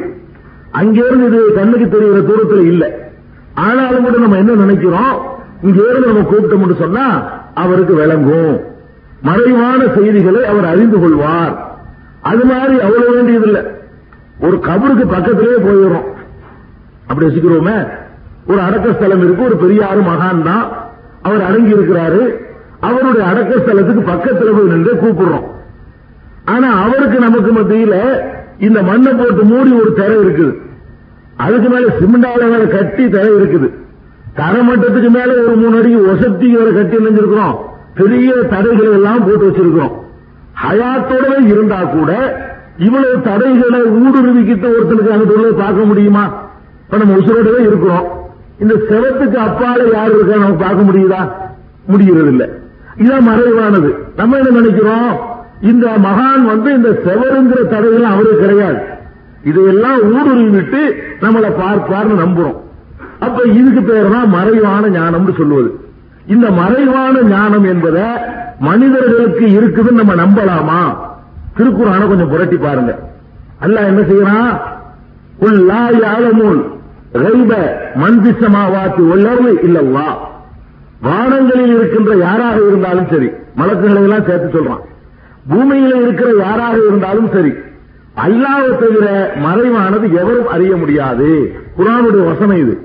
வானத்தில் இருக்கிற யாரா இருந்தாலும் சரி பூமியில இருக்கிற யாரா இருந்தாலும் சரி அவங்களுக்கு முன்னாடி எது தெரியுதோ அதை அறிந்து கொள்ற ஆற்றலை தான் நான் கொடுத்திருக்கேனே தவிர அவங்களுக்கு மறைந்து இருக்கிறத அறிந்து கொள்ளக்கூடிய ஆற்றலை நான் யாருக்குமே கொடுக்கல அப்படின்னு அல்லாஹ் ரபுல் ஆலமின் சொல்லி கேட்டான் நபிகள் நாயகம் ஸல்லல்லாஹு அலி செல்லம் அவர்கள் கூட மக்கள்கிட்ட வந்து என்ன செஞ்சாங்க? லா மறைவான விஷயங்கள்லாம் எனக்கு தெரியாது. தெரியும்னு நான் உங்கள்ட்ட சொல்லவே இல்லை அப்படின்னு சொல்லி பெருமானார் ஸல்லல்லாஹு அலி செல்லம் அவர்களை அல்லாஹ் சொல்ல சொல்றான். அப்ப இந்த மறைவான செய்திகளையும் அறிந்து கொள்ளக்கூடிய வல்லமை ஆற்றல் அல்லாவுக்கு மாத்திரம் இருக்குதுங்கிறது திருக்குறான் சொல்லக்கூடிய தீர்ப்பு. அதே ஞானம் மனிதனுக்கு யாருக்காவது இருக்கு நம்ம நினைச்சோம்னு சொன்னா அவனுக்கு நிகராக இவர் ஆகுறாரு. அந்த விஷயத்துல மறைவான விஷயத்தை அறிந்து கொள்ற விஷயத்துல அல்லாஹ் எப்படி மறைவை அறிந்து கொள்வானோ அதே மாதிரி குறிப்பிட்ட இந்த மனிதர் இந்த பெரியவர் இந்த மகான் இந்த நதி இந்த வழி இருக்கிறார்னு சொன்னா அவருக்கு மறைவானது தெரியுது. இப்ப இந்த ஆயத்துக்கு இப்ப என்ன அர்த்தம்? ஒலம்பிய குள்ளகு குஃபுவன் அஹத். அவனுக்கு நிகராக யாரும் இல்லை என்று சொல்லி வாயில சொல்றோம். இல்லை இல்ல. அவனுக்கு நிகராக இதோ இவர் இருக்கிறார். அவனுக்கு நிகராக அவர் இருக்கிறார். அதான் அர்த்தம். அப்ப இந்த மறைவான செய்திகளை அறிந்து கொள்ளக்கூடிய வல்லமையை அல்லாஹ் ஒருத்தனுக்கு மாத்திரம் சொந்தமாக்கணும். இதுக்கு தான் பெருமானார் ஸல்லல்லாஹு அலைஹி அவங்களுடைய வாழ்க்கையில ஒரு சில நிகழ்ச்சிகளை அல்ல நடத்தி காட்டுறான். ஹயாத்தோட வாழும்போது. என்ன நிகழ்ச்சி? அவங்களுடைய மனைவி ஆயிஷா சித்திகா வெளியெல்லாம் ஒன்றா அவர்கள் மீது ஒரு களங்கம் சுமத்தப்படுது. என்ன களங்கம் ஒரு போருக்கு போயிட்டு வர்றாங்க. அந்த சம்பவம் எல்லாருக்கும் தெரியும்னு நினைக்கிறேன். இருந்தாலும் தெரியாதவர்களுக்காக சுருக்கமா சொல்லுவோம். போருக்கு ரசூல் செல்லா செல்லம் போனா மனைவிகளை யாரையாவது அழைச்சிக்கிட்டு போவாங்க. ஏன்னு கேட்டா மற்ற மற்ற பணிகள் செய்யறதுக்காக வேண்டி அழைச்சிக்கிட்டு போவாங்க. பெண்களும் பல பெண்களும் போவாங்க. மருத்துவம் செய்யறதுக்காக காயம்பட்டவர்களுக்கு சிகிச்சை அளிப்பதற்காக தண்ணீர் சப்ளை செய்வதற்காக போர்க்களங்களுக்கு போனா கூட பெண்களும் போவாங்க. அப்ப மனைவியை அழைத்துக் கொண்டு ஆயிஷா நாயகி அந்த பிரயாணத்தில் அழைச்சிக்கிட்டு போறாங்க. பெண்கள் பிரயாணம் செய்யும் பொழுது அந்த காலத்தில் என்ன செய்வாங்கன்னா ஒட்டகத்துக்கு மேல ஒரு பாக்ஸ் மாதிரி ஒரு பெட்டி மாதிரி செஞ்சு வச்சிருப்பாங்க. அது உள்ளதான் அமர்ந்து வருவாங்க. ஆண்கள் வெயிலும் எல்லாத்தையும் தாங்கிக்கிற முடியும். பெண்கள் வந்து அந்த ஒரு சொகுசா வர்றதுக்காக வேண்டி ஒட்டகத்துக்கு மேலேயே ஒரு பெட்டி மாதிரி இருக்கும் பாக்ஸ் மாதிரி. அதுல உட்காந்துக்கிட்டாங்கன்னா வெயில் பனி மழை எல்லாத்துலயும் பாதுகாப்பா இருக்கும். ஒட்டகத்துக்கு மேல இப்படி வளைச்சு தூக்கி வச்சிருவாங்க. ஒட்டகத்துக்கு மேல அது இருக்கும். அது ஒட்டக தொட்டின்னு அதை சொல்லுவாங்க. அதுல மனைவிய ஏற்றி வைத்து பிரயாணம் பண்ணி போயிட்டு இருக்கிறாங்க. அப்ப ஆயிஷா நாய் ஒரு இடத்துல தங்குறாங்க. பிரயாணம் போயிட்டு வரும்போது ஒரு இடத்துல தங்குறாங்க. தங்கிட்டு என்ன செய்யறாங்கன்னா அவங்களுக்கு ஒரு இயற்கை தேவை. மழை ஜலம் கழிக்கிற தேவை வந்த உடனே ஆயிஷா எல்லாம் அவர்கள் வந்து மழை ஜலம் கழிக்கிறதுக்காக வெளியே போயிடுறாங்க. வெளியே தானே போற பழக்கம் அந்த காலத்துல எல்லாம். இந்த மாதிரியான வீட்டுக்குள்ளேயே அந்த பாத்ரூம் வசதிகள் அந்த காலத்துல கிடையாது. அப்ப வெளியே போன உடனே இவங்க பிரயாணம் புறப்படல ஆன உடனே பெட்டியத்துக்கு மேல வச்சுட்டு கிளம்பிட்டாங்க. உள்ள ஆயிஷாக இருக்காங்கன்னு நினைச்சுக்கிட்டு அந்த பாக்ஸ் தூக்கி மேல வச்சு பிரயாணத்தை ரசூல் சல்லா எல்லாம் கிளம்பி வந்துகிட்டு இருக்காங்க ஆயிஷா நாயகி பா- வெளியே அவங்க தேவையை முடிச்சுட்டு வந்து பார்த்தா யாரையுமே காணாம் தனியா அங்க நிக்கிறாங்க. பெருமானார் ஸல்லல்லாஹு அலைஹி ஒரு வழக்கம் இருந்துச்சு. என்ன வழக்கம்னு கேட்டா அவங்க ஒரு இடத்துக்கு புறப்பட்டு போனாங்கன்னு சொன்னா போயிட்டு திரும்பினாங்கன்னு சொன்னா ஒரு ஆளை அங்க நிப்பாட்டுவாங்க. ஒரு நாள் தள்ளி நீ வரணும். ஒரு நாள் தூரத்துல தள்ளி வரணும்னு சொல்லி அவரை நிப்பாட்டிடுவாங்க. நாங்க இங்க இருந்து இன்னைக்கு புறப்படுறோம்னா நீ இங்கே இருந்து நாளைக்கு புறப்படணும். எதுக்கு நாளைக்கு புறப்படணுங்கிறாங்க? அப்படி ஒரு நாள் தூரத்துல வரும்பொழுது பின்னாடி எதிரிகள் யாரும் வர்றாங்களா? அதை கண்காணிக்கலாம். ஒரு நாள் தூரத்துக்கு பின்னாடி ஒரு வரும்பொழுது அந்த ஒரு நாள் தூரத்துக்கு ஒரு பாதுகாப்பு. பின்னாடி யாரும் வர்றாங்களான்னு பார்த்து வந்துட்டாங்கன்னா வேக வேகமா வந்து தகவலை சொல்லுவாரு. விட்டுட்டு போன பொருள்கள் கிடக்கும். போகும்போது கீழே கீழே விழுந்துரும். அந்த மாதிரி வழிகள் ஏதாவது பொருள்களை விட்டுட்டாங்கன்னா அதை தேடி எடுத்துக்கிட்டு வர்றது. இது மாதிரி பணிக்காக வேண்டி ஒரு தலை நிப்பாட்டுவாங்க. பழக்கம் எப்போதுமே. இந்த பிரயாணத்துல சபுவான்கிற ஒரு சகாபிய வந்து நிப்பாட்டிட்டு வர்றாங்க. அவர் இவங்க தடுமாறிக்கிட்டு இருக்கிறாங்க. அவர் லேட்டா உள்ளவர் என்ன செய்யறாரு வந்து இங்க அடைகிறாரு ஆயிஷா நாயகி இருக்கிறாங்க. இங்க இந்த இடத்துல.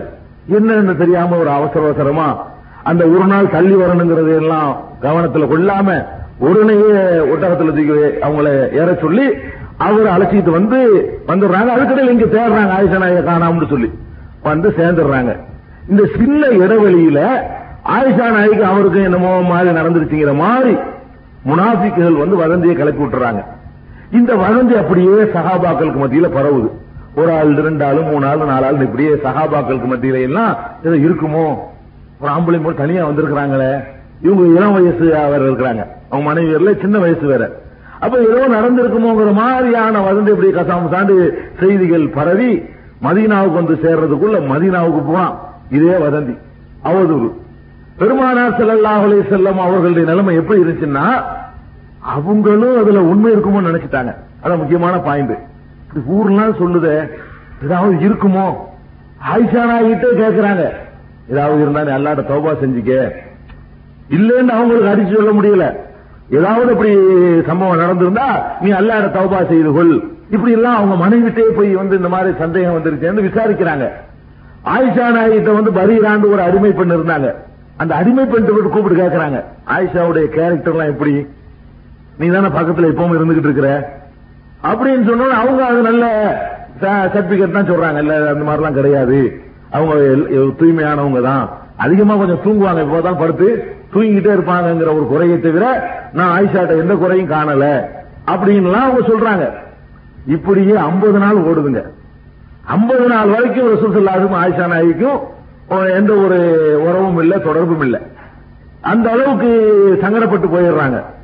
இதுக்கு பிறகு அல்லாஹ் ரபுல் ஆலமீன் என்ன செய்யறான்? திருமலை குரான்ல சூரத்து நூறு அப்படின்னு ஒரு அத்தியாயம் இருக்கு.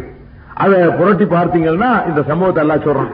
உள்ளதீன ஜாவு பில் உஃபுகி இஃப்கி இஸ்- உஸ்பத்து மின்கும் லா தஹசபு ஹைரல்லக்கும் லக்கும் ஷர்ருல்லக்கும் இந்த அவதூறை கொண்டு வந்தார்களே ஒரு சின்ன கூட்டம் அதை நீங்கள் நல்லது என்று நினைக்காதீர்கள்.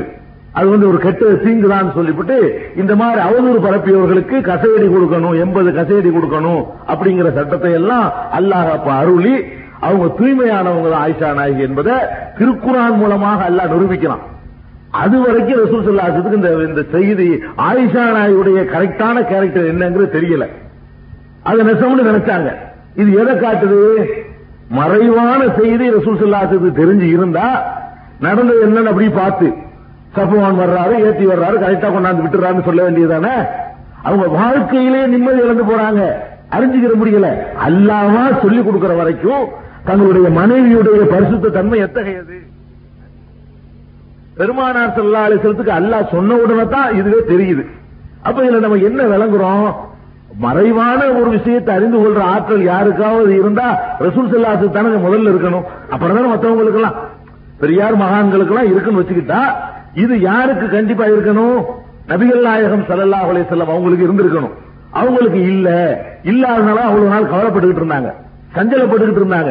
இது இன்னொரு நீங்க யோசிச்சு பார்க்கணும். ஒரு மனிதனுடைய குடும்ப வாழ்க்கையில் அவனுடைய மனைவியின் மீது களங்கம் சொன்னா கேவல மனைவிக்கு மாத்திரம் இல்ல அந்த களங்கம் சொன்ன பிறகு அந்த ஆம்பளை வெளியே நடமாட முடியாது. நம்ம குடும்பத்தில் ஒரு பெண்ணின் மீது ஒரு களங்கம் சுமத்தப்பட்டு விட்டால் அந்த களங்கத்தினால தலைகுனிவு யாருக்குன்னா அந்த குடும்பத்தில் உள்ள ஆண்களுக்கு தான். அப்ப எவ்வளவு பெரிய அவங்களுக்கு சங்கடம் சஞ்சலம் ஒரு மனசுக்கு நிம்மதியற்ற தன்மை இவ்வளவுக்கு மத்தியில ஐம்பது நாட்கள் தடுமாறிக்கிட்டு இருக்கிறாங்க பெருமானார் செல்லல்லா உலை செல்லும் இதான் கரெக்ட்னு அன்னைக்கே சொல்லியிருப்பாங்க. போய் சொல்றீங்க எல்லாரும். அதெல்லாம் கிடையாது.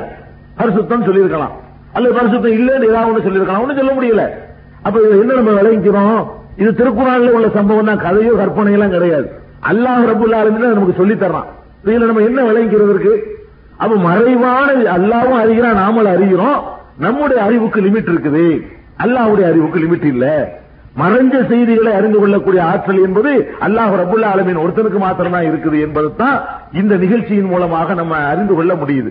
அதே மாதிரி பெருமானார் ஸல்லல்லாஹு செல்லும் அவர்கள் வீட்டில் இருப்பாங்க. கதவு அடைத்திருக்கும். யாராவது தட்டுவாங்க. தட்ட உடனே ரசூல் செல்லா அலை செல்லும் என்ன இப்ராஹிம் வாங்க தட்டுறீங்களான்னு கேட்க மாட்டாங்க. யார் இருந்து கேட்பாங்க. ஐயுக்கும் எக்கரவுல் பாப். கதவை தட்டுறது யாரு? அப்ப கதவுக்கு பின்னாடி ஒருத்தர் தட்டுறாருன்னா யாருன்னு கேட்டாங்க? இப்படி எத்தனை அதிசுகள் இருக்குது? எத்தனை ரிவாயத்துகளை நம்ம பார்க்கிறோம்? மறைவான தெரிஞ்சிருந்தா எதுக்கு யாரு வர்றதுன்னு கேட்கணும்? இந்த கேள்வி அவசியம் இல்லாத ஒன்று. ஆனா பெருமானார் ஸல்லல்லாஹு கேட்டிருக்கிறாங்கன்னு சொன்னா அதுக்கு என்ன பொருள்? மறைவா உள்ள விஷயத்தை அறிந்து கொள்ற ஆற்றலை முகமது ஸல்லல்லாஹு அலை செல்லம் அவர்கள் உள்பட யாருக்கும் அல்லாஹ் கொடுக்கவே இல்லை. அது அவனுக்கு மற்ற உள்ளதுதான். ஹம்சுல்லா லா யாலமுன்ன இல்லல்லா.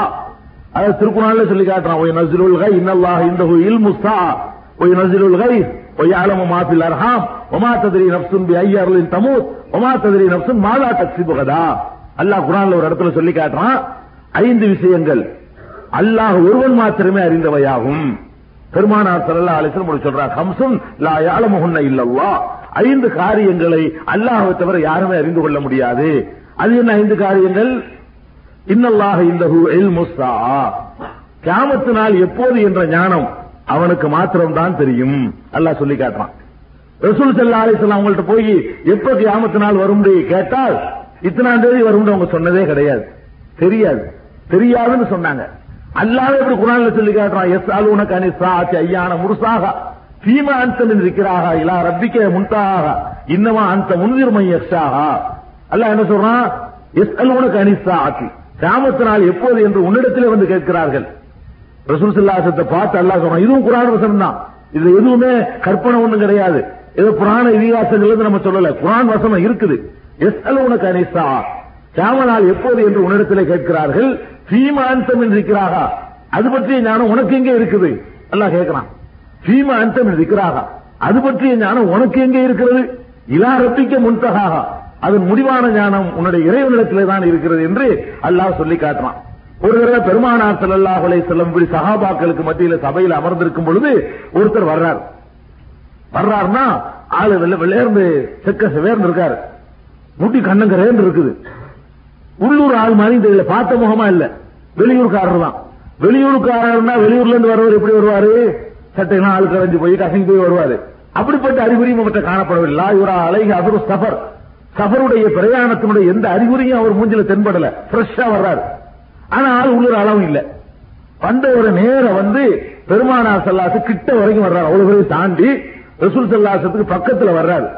வந்து புகாரியில முஸ்லீம்ல இன்னும் பல ஹதீஸ் உள்ள இடம்பெற்றிருக்கக்கூடிய ஆதாரப்பூர்வமான ஹதீஸ் முதல் பாகத்துல புகாரில இந்த ஹதீஸ் வந்திருக்கு நீங்க பாத்துக்கலாம் அப்ப வந்தவர் என்ன செய்யறாருன்னு கேட்டா ரசூல் சல்லா கிட்ட வந்து அவங்களுடைய முட்டுக்காலோடு தன் முட்டுக்காலை சேர்த்து ஒட்டிக்கிட்டு உட்கார்றாரு. இருக்காலாம் கடுப்பாவுது என்னடா இருந்தாலும் வர்றாரு? வேகமா ரசூல்லா கிட்ட வந்து இப்படி ஒட்டிக்கிட்டு உட்கார்றாரு. யாரு இவன்? எவன் இருந்தால் பண்றாரு. ரசூல்லா கேட்டுட்டு இருக்கிறாங்க. அப்ப வந்தவர் என்ன செய்யறாரு ஒண்ணு ஒன்னா கேள்விகள் கேட்கிறாரு. அகபீர்னி அனில் இஸ்லாம். முகமது பேரை சொல்லி கூப்பிடுறாரு. முகமது இஸ்லாம்டா என்னன்னு சொல்லு. அப்ப ரசூல் ஸல்லல்லாஹு அலைஹி இஸ்லாம்டா என்னன்னு வளர்க்கறாங்க. கலிமா ஷஹாதா சொல்வது அஞ்சு வேலை தொழுகிறது நோன்பு வைக்கிறது ஜக்காத் அஜிங்கிறாங்க ஈமாண்டா என்னன்னு சொல்லணும் எடுத்து கேட்கிறாரு. ஈமாண்டா அல்லாவை நம்புறது மாணவர்கள் நம்புறது தூதர்கள் நம்புறது வேதங்கள் நம்புறது இறுதி நாளை நம்புறது மரணத்துக்கு பிறகு ஒரு வாழ்க்கை இருக்கு நம்புறது விதியை நம்புறது அப்படின்னு சொல்லி ஈமானுக்கு பெருமானார் செல்லாசன வழக்கம் கொடுக்கறாங்க. அதையும் கேட்டுக்கிட்டாரு. அதுக்கப்புறம் என்ன செய்யறாருன்னா அகபீர்னு அனிஸ்தா கேமத்து நாள் எப்பன்னு சொல்லு அப்படின்னு கேக்குறாங்க அப்ப கேட்ட உடனே அவரு ரசூல் சொல்றாங்க மல் மசூலான் ஹாபி ஆலம என சாயில். கேட்கிறவரை விட கேட்கப்படுறவருக்கு இதை பத்தி ஞானம் அதிகம் கிடையாதுங்கிறாங்க. கேட்கிறவர் நீ. கேட்கப்படுறவர் நான்.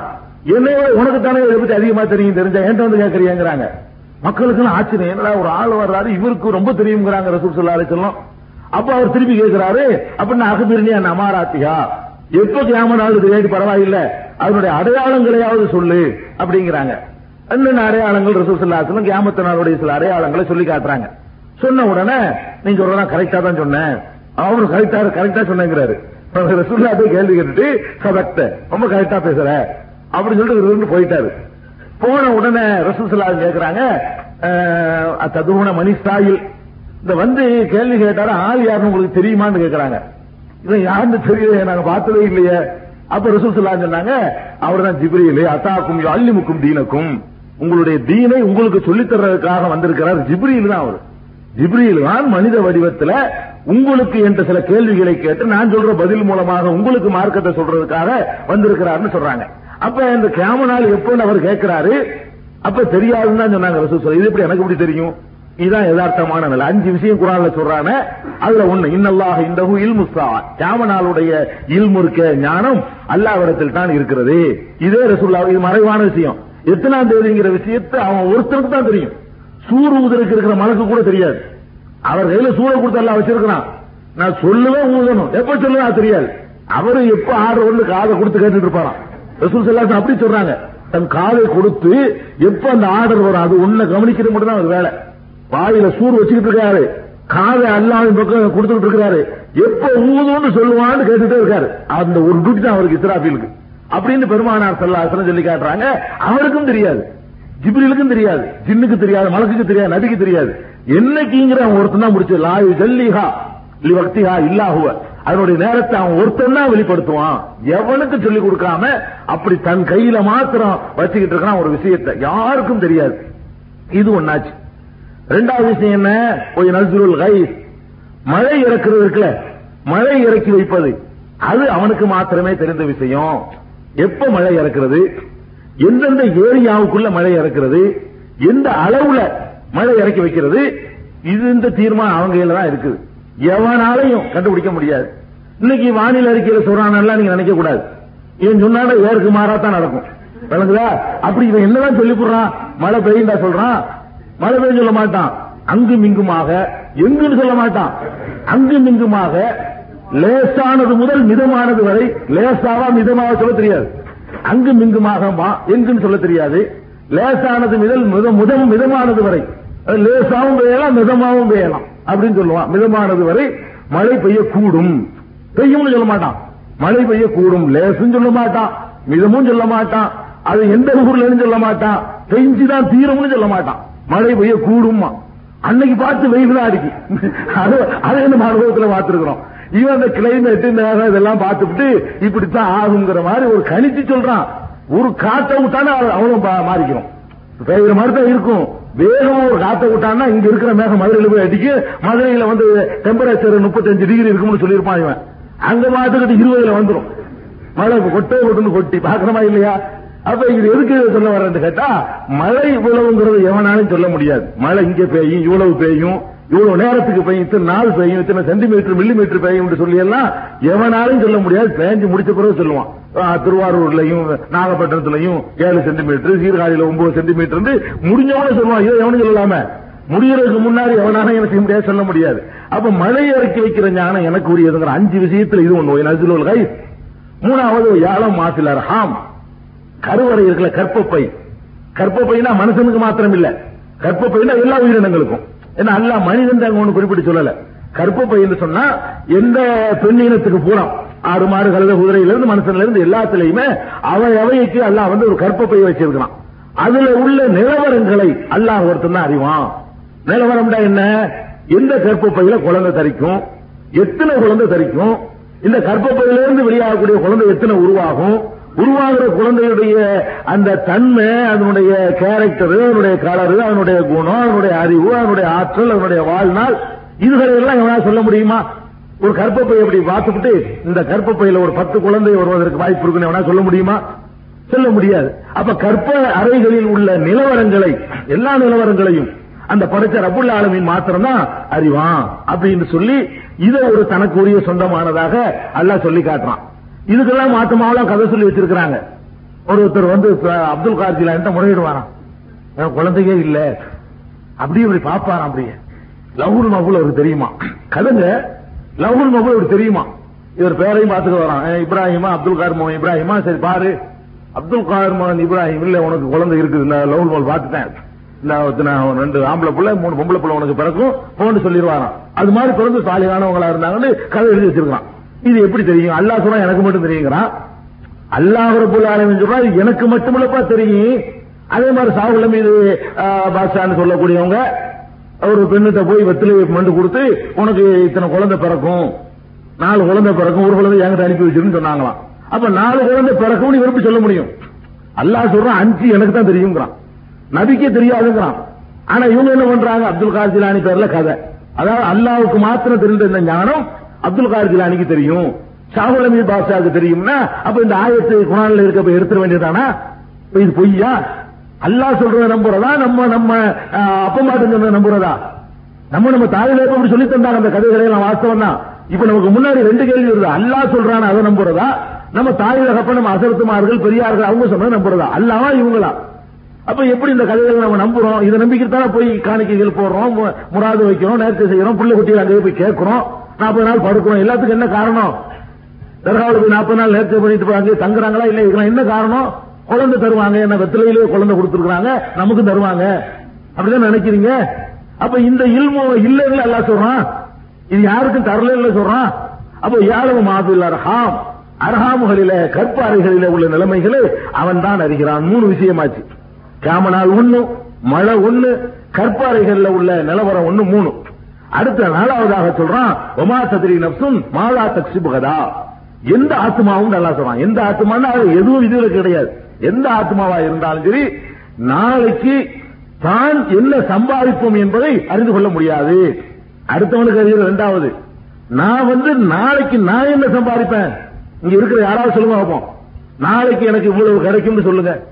ரூபா உழவு கிடைக்கும் உணவுல உழவு கிடைக்கும் பொருள் உழவு கிடைக்கும் இது வரைக்கும் நான் நாளைக்கு எனக்கு க- அடிச்சு யாராவது சொல்லுங்க பார்ப்போம். சொல்லவே முடியாது. அப்ப ஒவ்வொரு மனிதனும் தனக்கு நாளைக்கு என்ன கிடைக்கும் அறிந்து கொள்ள முடியாது. தனக்கு அறிஞ்சுக்கிற முடியாட்டி அடுத்தவனுக்கு அறிய முடியுமா? ஆனா எந்த மனுஷனும் தனக்கு என்ன கிடைக்கும்னு அறிய முடியாதான். ஒரு தூதருக்கு. நப்சுன்னா எந்த நப்சும் அல்லாஹ் சொல்றான்.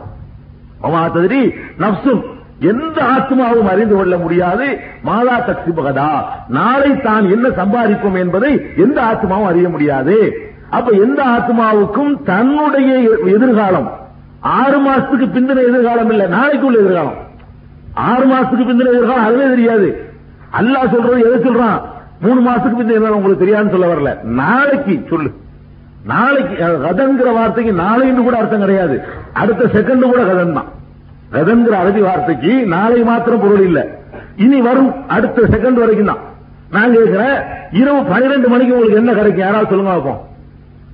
எவனும் சொல்லல எனக்கு பன்னெண்டு மணிக்கு இது கிடைக்கும்னு சொல்லுங்க. எவ்வளவு வாக்களிச்சு கூட இருக்கலாம். அது கிடைச்சிடும் சொல்ல முடியுமா? அவர் வருவாரு. நீ சொன்னங்க. அது வந்து கே- முடியல கேட்பாரு இப்ப என்ன செய்வீங்க? பன்னெண்டு மணிக்கு ஆயிரம் ரூபாய் தரேன்னு சொல்லியிருப்பாரு. அதனால எனக்கு ஆயிரம் ரூபாய் பன்னெண்டு மணிக்கு கிடைக்கும்னு அடிச்சு சொல்லுங்க பார்ப்போம் அவன் வந்து உங்கள்கிட்ட வந்து மன்னிப்பு கேட்டு போயிடுவான். சொன்ன என்ன பண்றது? கிடைக்கல. நான் ஒரு ஆள் நம்பிக்கிட்டு அவன் தரமாட்டேன்ட்டான். என்ன செய்யறது? ஆளே வரமாட்டான் இல்லைன்னா. ஆட்டோ கிடைக்கல ரிப்பேர் ஆகுச்சுன்றான் ஏதாவது சொல்லிட்டு போயிடுவான். மழையா இருந்துச்சா? வர முடியல. வீட்டுல பிள்ளைக்கு உடம்பு சரியில்லை ஆஸ்பத்திரி கூட்டு போயிட்டேன். அப்படின்னு அடுத்த நாள் காலைல பன்னெண்டு மணிக்கு சொல்லுவான். அப்ப நாளைக்கு இன்னதான் கிடைக்கும் நமக்கு சொல்ல முடியுமா? இப்ப நமக்கு நாளைக்கு என்ன கிடைக்கும்னு சொல்ல முடியலதான் மனிதனுடைய நிலைமை. இப்ப இந்த இல்முல் கைப்பு அழகா விளைவிக்கிற முடியுது. இப்ப நமக்கு கிடைக்கலன்னு சொல்லும் பொழுது நம்ம என்ன நினைச்சுக்கிட்டு இருக்கிறோம்? இந்த அவுளியாக்கள் மகான்கள் பெரியார்கள் எல்லாம் அவங்களுக்கு என்னன்னு கண்டுபிடிக்க முடியலையா? ஆனா நமக்கு கண்டுபிடிச்சு சொல்லுவாங்களாம். இது எப்படிங்க? இது எப்படி இந்த ஆயத்தை நம்புற ஒரு முஸ்லீம் குரானை நம்பக்கூடிய ஒரு முஸ்லீம் குரான் அல்லாவுடைய வேதம் நம்பக்கூடிய ஒரு முஸ்லீம் இந்த வசனத்துக்கு நேர் மாற்றமான சமாச்சாரங்களை எப்படி நம்புவான்? நம்புனா அவன் எப்படி மூமினா இருப்பான்னு சிந்திச்சு பாருங்க. நடுநிலையோடு நியாய உணர்வோடு ஆகிரத்தில் அல்லாஹ் ரபுல் ஆலமீன் கேள்வி கேட்பான் என்ற அச்சத்தோடு அந்த நம்பரை சொல்லுமா? கலந்தர் இந்த நம்பர் இப்ப வாய்ச்ச ஆயத்துக்கு நம்பர் கேட்கிறாங்க. நம்பர் இன்னல்லாக இந்த இல்முசா நசில் காய் எடுத்து விடுங்க அப்ப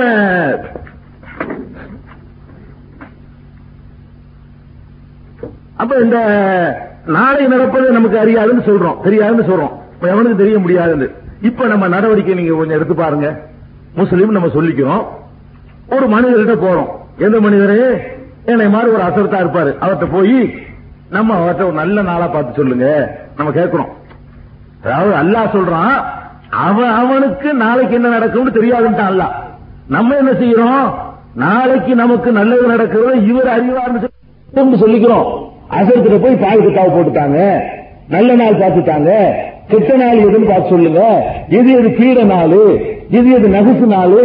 இப்படி கேட்கிறோமே இது என்ன இந்த இது அல்லாவுக்கு நிகரா யாரும் இல்லைன்னு வாக்குமூலம் கொடுக்கிறோம் மாதிரி மாத்தமா தெரியலையா நமக்கு?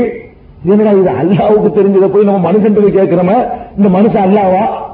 இப்படி நல்ல நாள் பார்த்து தரக்கூடிய ஆட்கள் ஒரு அசருக்கு இருந்தா ஒரு எத்தனை நம்பர்? முப்பத்தொன்னு முப்பத்தி நாலு இந்த நம்பர் வந்து முப்பத்தி ஒன்னாவது அத்தியாயம் முப்பத்தி நாலாவது வசனம் முப்பத்தி ஒன்னாவது சூறா முப்பத்தி நாலாவது ஆயத்து. அப்ப அப்ப நம்ம என்ன செய்யறோம்? என்னடா நமக்கு நல்ல நாள் பார்த்துறேங்கிறாரு இன்னும் கொஞ்சம் சிந்திச்சு பாருங்களேன். உங்களுக்கு யார் நல்ல நாள் பார்த்து தர்றாரோ அவருடைய நிலைமையை கொஞ்சம் பாக்குறீங்களா நமக்கு மேல மோசமா இருக்கிறாரு. நமக்கு அவர் தனக்கு ஒரு நல்ல நாளை பார்த்துக்க முடியல பாருங்க. அவர் வந்து என்னைக்கு முத்தவல்லி வந்து ஊரை பட்டியத்துக்கு போக சொல்லுவாங்க அதை அறிஞ்சிக்கிற முடியல. இன்னைக்கு போய் சேர்றா நாளைக்கு அசத்தை தூக்கிட்டு போன்னு சொல்லி போறான் அப்ப எதுக்கு இதை சொல்றேன்னா அவருடைய நல்ல நேரம் பார்த்து சேர வேண்டியார் அவரு. ஒரு பத்து வருஷம் இருக்கிற மாதிரியான ஒரு நேரத்தை தேர்ந்தெடுத்து ஒரு ஊர்ல போய் சேர்ந்து பத்து வருஷம் இமாமா இருந்து காட்ட வேண்டியதுதானே? முடியல. அப்ப அவருக்கு நல்ல நாள் அறிந்து கொள்ள முடியலன்னு கண்ணுக்கு முன்னாடி தெரியுது. நம்ம என்ன செய்யறோம்? நல்ல நாள் அவர் அறிந்து கொள்வார். இது நம்புனா என்ன ஆகும் தெரியுமா? பெருமானார் ஸல்லல்லாஹு அலைஹி சொல்றாங்க மன்னத்தா அர்ராஃபன் ஃபஸத்தகஹு விமா யகூல் பக்கத்து கபர விமா உன்சில முகமது யார் ஒருத்தன் இந்த வருங்காலத்தை சொல்லக்கூடியவர் வந்து இருக்காங்கல்ல? சோதிடர்கள். இவங்களும் சோதிடர்கள் தான். பேர் ஆலிம் சார்ந்து வச்சுட்டாலும் சரி என்ன வச்சுட்டாலும் சொல்லலாம் நாளைக்கு உள்ள அறிவித்த சோதிடர் தான். வருங்காலத்தை சொல்லக்கூடியவர்களிடத்தில் சென்று அவர்கள் கூறுவதை யாராவது நம்புவார்களேயானால் அவர்கள் இந்த முகமதுக்கு அருளப்பட்ட தீனை மார்க்கத்தை நிராகரித்து விட்டார்கள். இஸ்லாத்துக்கு வெளியே போயிட்டாங்க. இது நான் சொல்லல. நபிகள் நாயகம் ஸல்லல்லாஹு அலைஹி சொல்றாங்க இந்த ஹதீஸ் முசமது அகமது உட்பட ஏராளமான ஹதீஸ் நூல்கள் இடம்பெற்றிருக்கிறது. அப்போ பக்கத்து கபரபிமா பிமா உன்சில அலா முஹம்மத். முகமதுக்கு அருளப்பட்ட மார்க்கத்தை அவர்கள் நிராகரித்து விட்டார்கள். இதை நம்புனா முஸ்லீம் இல்லையா? எதை நம்புனா? ஒரு அசருக்கு வந்து நல்ல நாளை பார்த்து சொல்லுவாரு. ஒரு சாமியார் நல்ல நாளை பார்த்து சொல்லுவாரு ஒரு பூசாரி நல்ல நாளை பார்த்து சொல்லுவாரு ஒரு மந்திரவாதி நல்ல நாளை பார்த்து சொல்லுவாரு ஒரு சோழியர் நல்ல நாளை பார்த்து சொல்லுவாரு நாளைக்கு உள்ளதெல்லாம் அறிந்து சொல்லுவாரு. இப்படி நம்புனா இஸ்லாத்துக்கு வெளியே போய் தான் நம்ப முடியும். இஸ்லாத்துக்கு உள்ள இருந்து ஒருத்தன் நம்ப முடியாது. அவன் சொன்னா அவன் வெளியே போயிட்டான். அவன் லாயிலா இல்ல சொன்னாலும் சரி முகமது எவ்வளவு பயங்கரமான குற்றம்னு பாக்குறீங்களா இந்த பயங்கரமான குற்றத்தை நாங்க தீனு செஞ்சுக்கிட்டு இருக்கிறோம். இந்த பயங்கரமான குற்றத்தை தான் வீடு கட்டுறதுக்கும் செஞ்சுக்கிறோம். கல்யாணத்துக்கும் போய் நாள் கேட்கிறோம் நல்ல நாள் பார்த்து சொல்லி பிள்ளைக்கு பேர் வைக்கிறது யாருக்கான் கேட்கிறோம். எந்த ஒரு மங்களமான காரியம் செய்வதாக இருந்தாலும் ஒரு மனிதன் போய் நீங்க பார்த்து சொல்லுங்கன்னு கேட்கிறோமே. அப்ப இந்த ஆயத்தை என்ன செய்யறது? அல்லாவுக்கு நிகரா யாரும் இல்லை. உலகிற்குள்ள குஃபோன் அவனுக்கு நிகரா யாரும் இல்லை என்று உறுதிமொழி கொடுத்தோமே. அது என்ன பண்றது இப்ப? அவனுக்கு நிகரா இவரா? அவன் எப்படி அறிந்து கொள்வானா? நாளைக்கு உள்ள அது மாதிரி இவர் அறிந்து கொள்வாரா? அப்ப இது விளங்க மாட்டேங்குது. நாளைக்கு என்ன நடக்குங்கிற எவனாலும் சொல்ல முடியாது. அடுத்தவனுக்கு சொல்றா யார் சொன்னாலும் பிராடு எவ்வளவு அறிவுபூர்வமான மார்க்கம் பாருங்க. நம்மளை எவ்வளவு ஏமாற்ற முடியுமா? இந்த உலகிற்குள்ள குப்பம் ஆகாத விலங்கி இருந்தோம்னா பக்தியின் பெயரால மதத்தின் பெயரால நம்மளை சுரண்ட முடியுமா? எந்த பகுத்தறிவாதியும் கூட ஏமாந்து போயிடறான் தலைவர்கள்ட்ட. ஒரு முஸ்லீம் ஏமாற மாட்டான் ஏமாற முடியாது. ஒழுங்கான முஸ்லீமா இருந்தா. ஒழுங்கான முஸ்லீமா இருந்தா அவனை எதை சொல்லி ஏமாற்ற முடியாது. பகுத்தறிவு அப்படி இலங்கைக்கு பிரகாசிக்கிட்டு இருக்கும் ஒரு முஸ்லீம் இடத்துல. அப்படிப்பட்ட முழு பகுத்தறிவு மார்க்கத்தையாக அல்லாஹ் ரபுல்லாயும் நமக்கு தந்திருக்கான். அப்ப நாலாவது விஷயம் மாத்தகிரி நப்சன் மாதா தப்சிபுகத். அஞ்சாவது விஷயம் என்னன்னு கேட்டா ஒமா ததிரி நப்சுன் பி ஐயாவின் தமூத். எந்த ஆத்மாவும் நாளைக்கு அஹ், தான் எந்த இடத்தில் மரணிப்போம் என்பது அறிந்து கொள்ள முடியாது. சொல்லுங்க பார்ப்போம். என்னைக்கு நீங்க எந்த இடத்துல மோத்தா போவீங்க? யாராவது சொல்லுங்க. நான் மெட்ராஸ் எல்லாம் மோத்தா போன்னு சொல்ல முடியுமா உங்களுக்கு? சொல்ல முடியாது. பஸ்ல ஏறி உட்காருங்க ஒரே இன்னொரு பஸ் ஒன்று முட்டினாலும் முடிஞ்சு வச்சுக்காது எந்த ஊர்னு சொல்ல ஏதாவது காட்டிலையும் மோத்தா போயிடும் இதான் நீங்க மெட்ராஸ்லயும் இருக்கலாம். குடும்பம் எந்த வேலையும் நம்ம ப்ரோக்ராமே இல்லை. இங்கேன்னு இருக்க போறோம்னு நினைக்கலாம். அல்ல உண்டாக்குவான் ப்ரோக்ராம சாவு ஒரு இடத்துல வச்சிருந்தாங்கன்னா அங்க கொண்டு போவோம் ரெண்டு விஷயம் நம்ம இழுத்துட்டு போயிடும் ஒன்னு ரிசுக்கு ஒன்னு மவுத்து. உங்களுக்கு ரிசுக்கு இருக்குன்னா அது அல்ல அங்க கொண்டு போயிடுவான். இந்த இடத்துல உள்ள ஒரு அரைப்படி சோரை நீங்க திங்கணும் இருந்தா என்னத்தையாவது ஒரு காரணத்துல கொண்டு எல்லாம் விடுவான். அரைப்படி அரிசியும் திண்டு முடிக்கிறதுக்காக வேண்டி. அங்க அளந்து போயிட்டு இருக்காங்க திண்டு முடிக்கணுமே ஒரு கா- ஒரு வேலையுமே இருக்காது. வேஸ்டா போயிருப்போம் இன்னத்துக்கு நான் வந்தவனும் தெரியாது. சில காரியத்துக்கு போய் ஏமாந்துட்டே வருவோம். ஒரு காரியத்தை நாடி போயிருப்போம். அந்த காரியம் நடக்காது. வேஸ்டா ஆயிரம் ரூபாய் செலவு பண்ணிட்டோமே. வேஸ்ட் ஒண்ணு கிடையாது. அந்த இடத்துல உனக்கு அரைப்படி அரிசி இருக்குது. அது திங்கிறதுக்கு போயிருக்கு அவ்வளவுதான். அது திங்க எல்லாம் கொண்டு விட்டுருக்கான் ஒரு காரியம் நடக்காம. சாவு இழுத்துக்கிட்டு போகும் மவுத்து இழுத்துக்கிட்டு போகும் ரிசுக்கு இழுத்துக்கிட்டு போயிடும் எந்த இடத்துல ரிசுக்கோ அது அடைய நம்ம போய் தீருவோம் எந்த இடத்துல மவுத்தோ அங்க நம்மள எல்லாம் கொண்டு போய் சேர்த்துருவோம் அப்ப இந்த மௌத்து என்பது எந்த இடத்தில் என்பதை எவராலும் அறிந்து கொள்ளவே முடியாது.